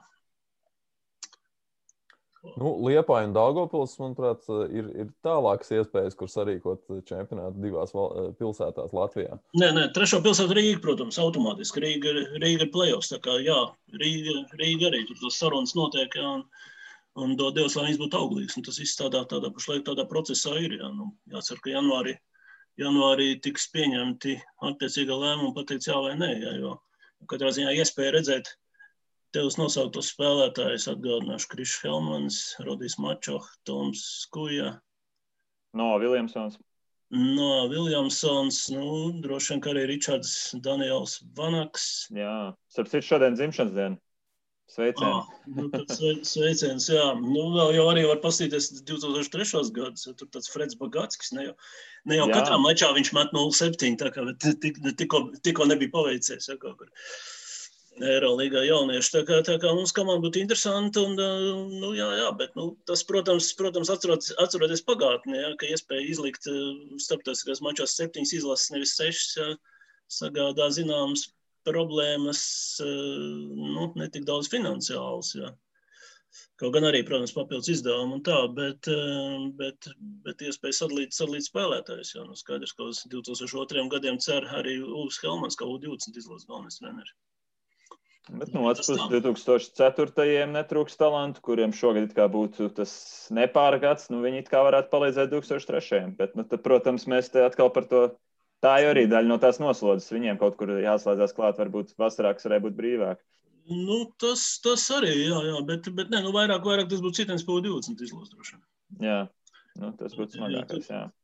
Jo tur, bet, eh, bet nu, vēlreiz, vēlreiz nav jau jāatzinās pēc tiem rezultātiem, pēc tām vietām. Jā, un, ok, nav labi, ka mums divas komandas vīriešiem, vīriešiem būs B divīzijā, skaidrs, ka A divīzijā jācenšas atgriezties un tā, bet, nu, ilgtermiņā varbūt, ka līdzdalība pasaules kausā būtu noderīgāk pat zēnu izaugsmē, zēnas, un tad, nu, motivēšanai, stimulēšanai. Tā, izaicinājums, izaicinājums, kas nav īsti atkarīgs, līdz galam nav atkarīgs no, no, no basketbola savienības, bet Latvijas kausa novest līdz eh, finišam eh, tādā labā, labā stilā. teiksim Tā, novest visu šo pasākumu līdz galam, tā lai būtu forši ielikt pamati šīs tradīcijas iesākšanai vai turpināšanai arī tālāk. Nu, pilnīgi noteikti, bet es, es arī mazliet paplašināšu šo tēmu, ka vispār derētu tā kaut cik sakarīgi pabeigt šo sezonu. Tas attiecās gan uz, gan uz augstākā, augstākā līmeņa līgām, nu, lai būtu iespēja uzspēlēt ar Igauniem un meitenēm būtu iespēja uzspēlēt ar Lietuvietiem vismaz pašās sezonas beigās. Bet nu, nemazāk svarīgi ir LBL2, jeb Ramirenta Nacionālā līga. Jaunieši. Reģionālā līga, jaunieši, jaunieši ienāc, lai tas, lai tas, lai process nepārtrūktu. Lai process nepārtrūktu, lai tiktu uzsvērt tradīcijas, un es arī nu, piedodiet, aizmirsu, aizmirsu, kā sauc to līgu, kurā jūs spēlējat. Bet es domāju, ka visas amatieru, amatieru līgas, senior, e, senior līgas, jo tas viss jau, nu, gal galā tas viss ir kaut kā, kaut kā cieši, cieši saistīts. Ja, un, un es zinu, ka nu, tajās līgās, kas ir LBS pārziņā, ja, ka tur tas noskaņojums ir tāds, ka nu, tiešām spēlēsim, ja vajadzēs, spēlēsim vasarā. Vismaz nu, tajās amatieru komandās, jau kur nav stāsts par to, ka jāmaksā būs, būs spēlētājiem algas, algas, algas papildus mēnešus. Ja, tā kā, tā kā, jācenšas, lai tas tā notiktu. Un pie viena paralēli attīstot arī 3 pret 3 līgu, kas arī būs izaicinājums. Jā, ka, nu, jau viss cieņa mūsu izlasē, un lai viņam veicās Olimpiskajā ceļā un Olimpiskajās spēlēs, bet nu, jāskatās, ka šīs jau nebūs pēdējās Olimpiskās spēles, tur jāveido sistēma, tieši tāda meistarības sistēma, nevis tā masveidības sistēma, kur vairāk vai mazāk jau ar entuziastu pūlēm, pūlēm ir pastāvējusi un darbojusies, jā, bet arī, arī nu, tā, lai tāda meistarības piramīda mazliet veidojās. Nu, es gribētu mest arī izaicinājumu klubu basketbolu, vīriešu klubu basketbolu. Man arī sieviešu īstenībā klubu basketbolam, ka tiešām palielinātos geogrāfija un mums atkal varētu būt nu, mūsu tajā augstākajā līmenī, LBL līmenī, mums tiešām arī varētu būt nu, vairāk komandu būtu vēl kāda komanda. Un būtiski droši vien būtu, lai, lai, lai, tas, lai tur būtu arī kaut kāds tāds entuziasms apakšā, ne tikai to piramīdas virsotni turēt, bet varbūt kaut kur izveidot teiksim, tādu piramīdas virsotni, tur, kur visa tā piramīda līdz šim jau ir būvēta un tikai ir pietrūcis tas, tas, tas gala punkts, tā, tā virsotne LBL līmenī. Ir jau pāris kandidāti. Ir pāris, jā, nu, es, tas būtu mans izaicinājums, lai, lai tad arī tas tiktu varbūt nofinišēts un tas jumtiņš uzlikts. Jā, Jēkabīlī jauna halla. Saldū, cik es zinu, entuziasms nav noplacis un arī dažādas vēlmes. Gulbenēs ar citu nesen bija interesantas ziņas. Mārtiņš Zīberts piesaistīts veidot, teiksim, Gulbens basketbolu piramīdu šo to var pasaukt. Ik pa laikam, nu tā ir tāda tuvāka pierīga, lai viņi man piedod. Man arī vairāk interesē tieši tā plašākā geogrāfija, bet nu, katrā ziņā ķekā vai basketbols bija stūs un starp citu 3 pret 3. Nu, vadošā komanda, kas pasaulē startē kā Rīga, tomēr Top Gun posmu uzvarēja kā ķekava, kas arī vēl viens veids, kā izcelties. Kāds var arī padomāt, kā spodrināt varbūt savu vārdu un piramīdē uzlikt augšā kādu komandu 3 pret 3 saistībā. Tas varbūt dažām sporta skolām lauku būtu vieglāk. Madona gal galā bija 3 pret 3 komanda arī. Jā, jā, jā, iespējas paplašinās, un jācer, ka būs iespējas arī nākamgad piešķirt tāds reāls gadu balvas, ne tikai šāds virtuāls mūsu izpildījumā. Tā kā... Jā. Vēl vienu individuālu izaicinājumu nosaukšu. Man šķiet, mums uh, varētu būt patīkams pavasaris, vasara. Ceru, ka nepiesaukšu nelaimi, bet uh, Rolands Šmits pārstāvā Barcelonu ļoti augstu Eirolīgā nav mums tagad kādu laiku neviens tur līdz tam pašam galam aizcīnījies. Es nekādu kādu nepie, nepiemirstu tā sitienu vismaz līdz fināla četrniekam. Daudz Bērtāns pēdējais. Daudz, daudz Barcelonu.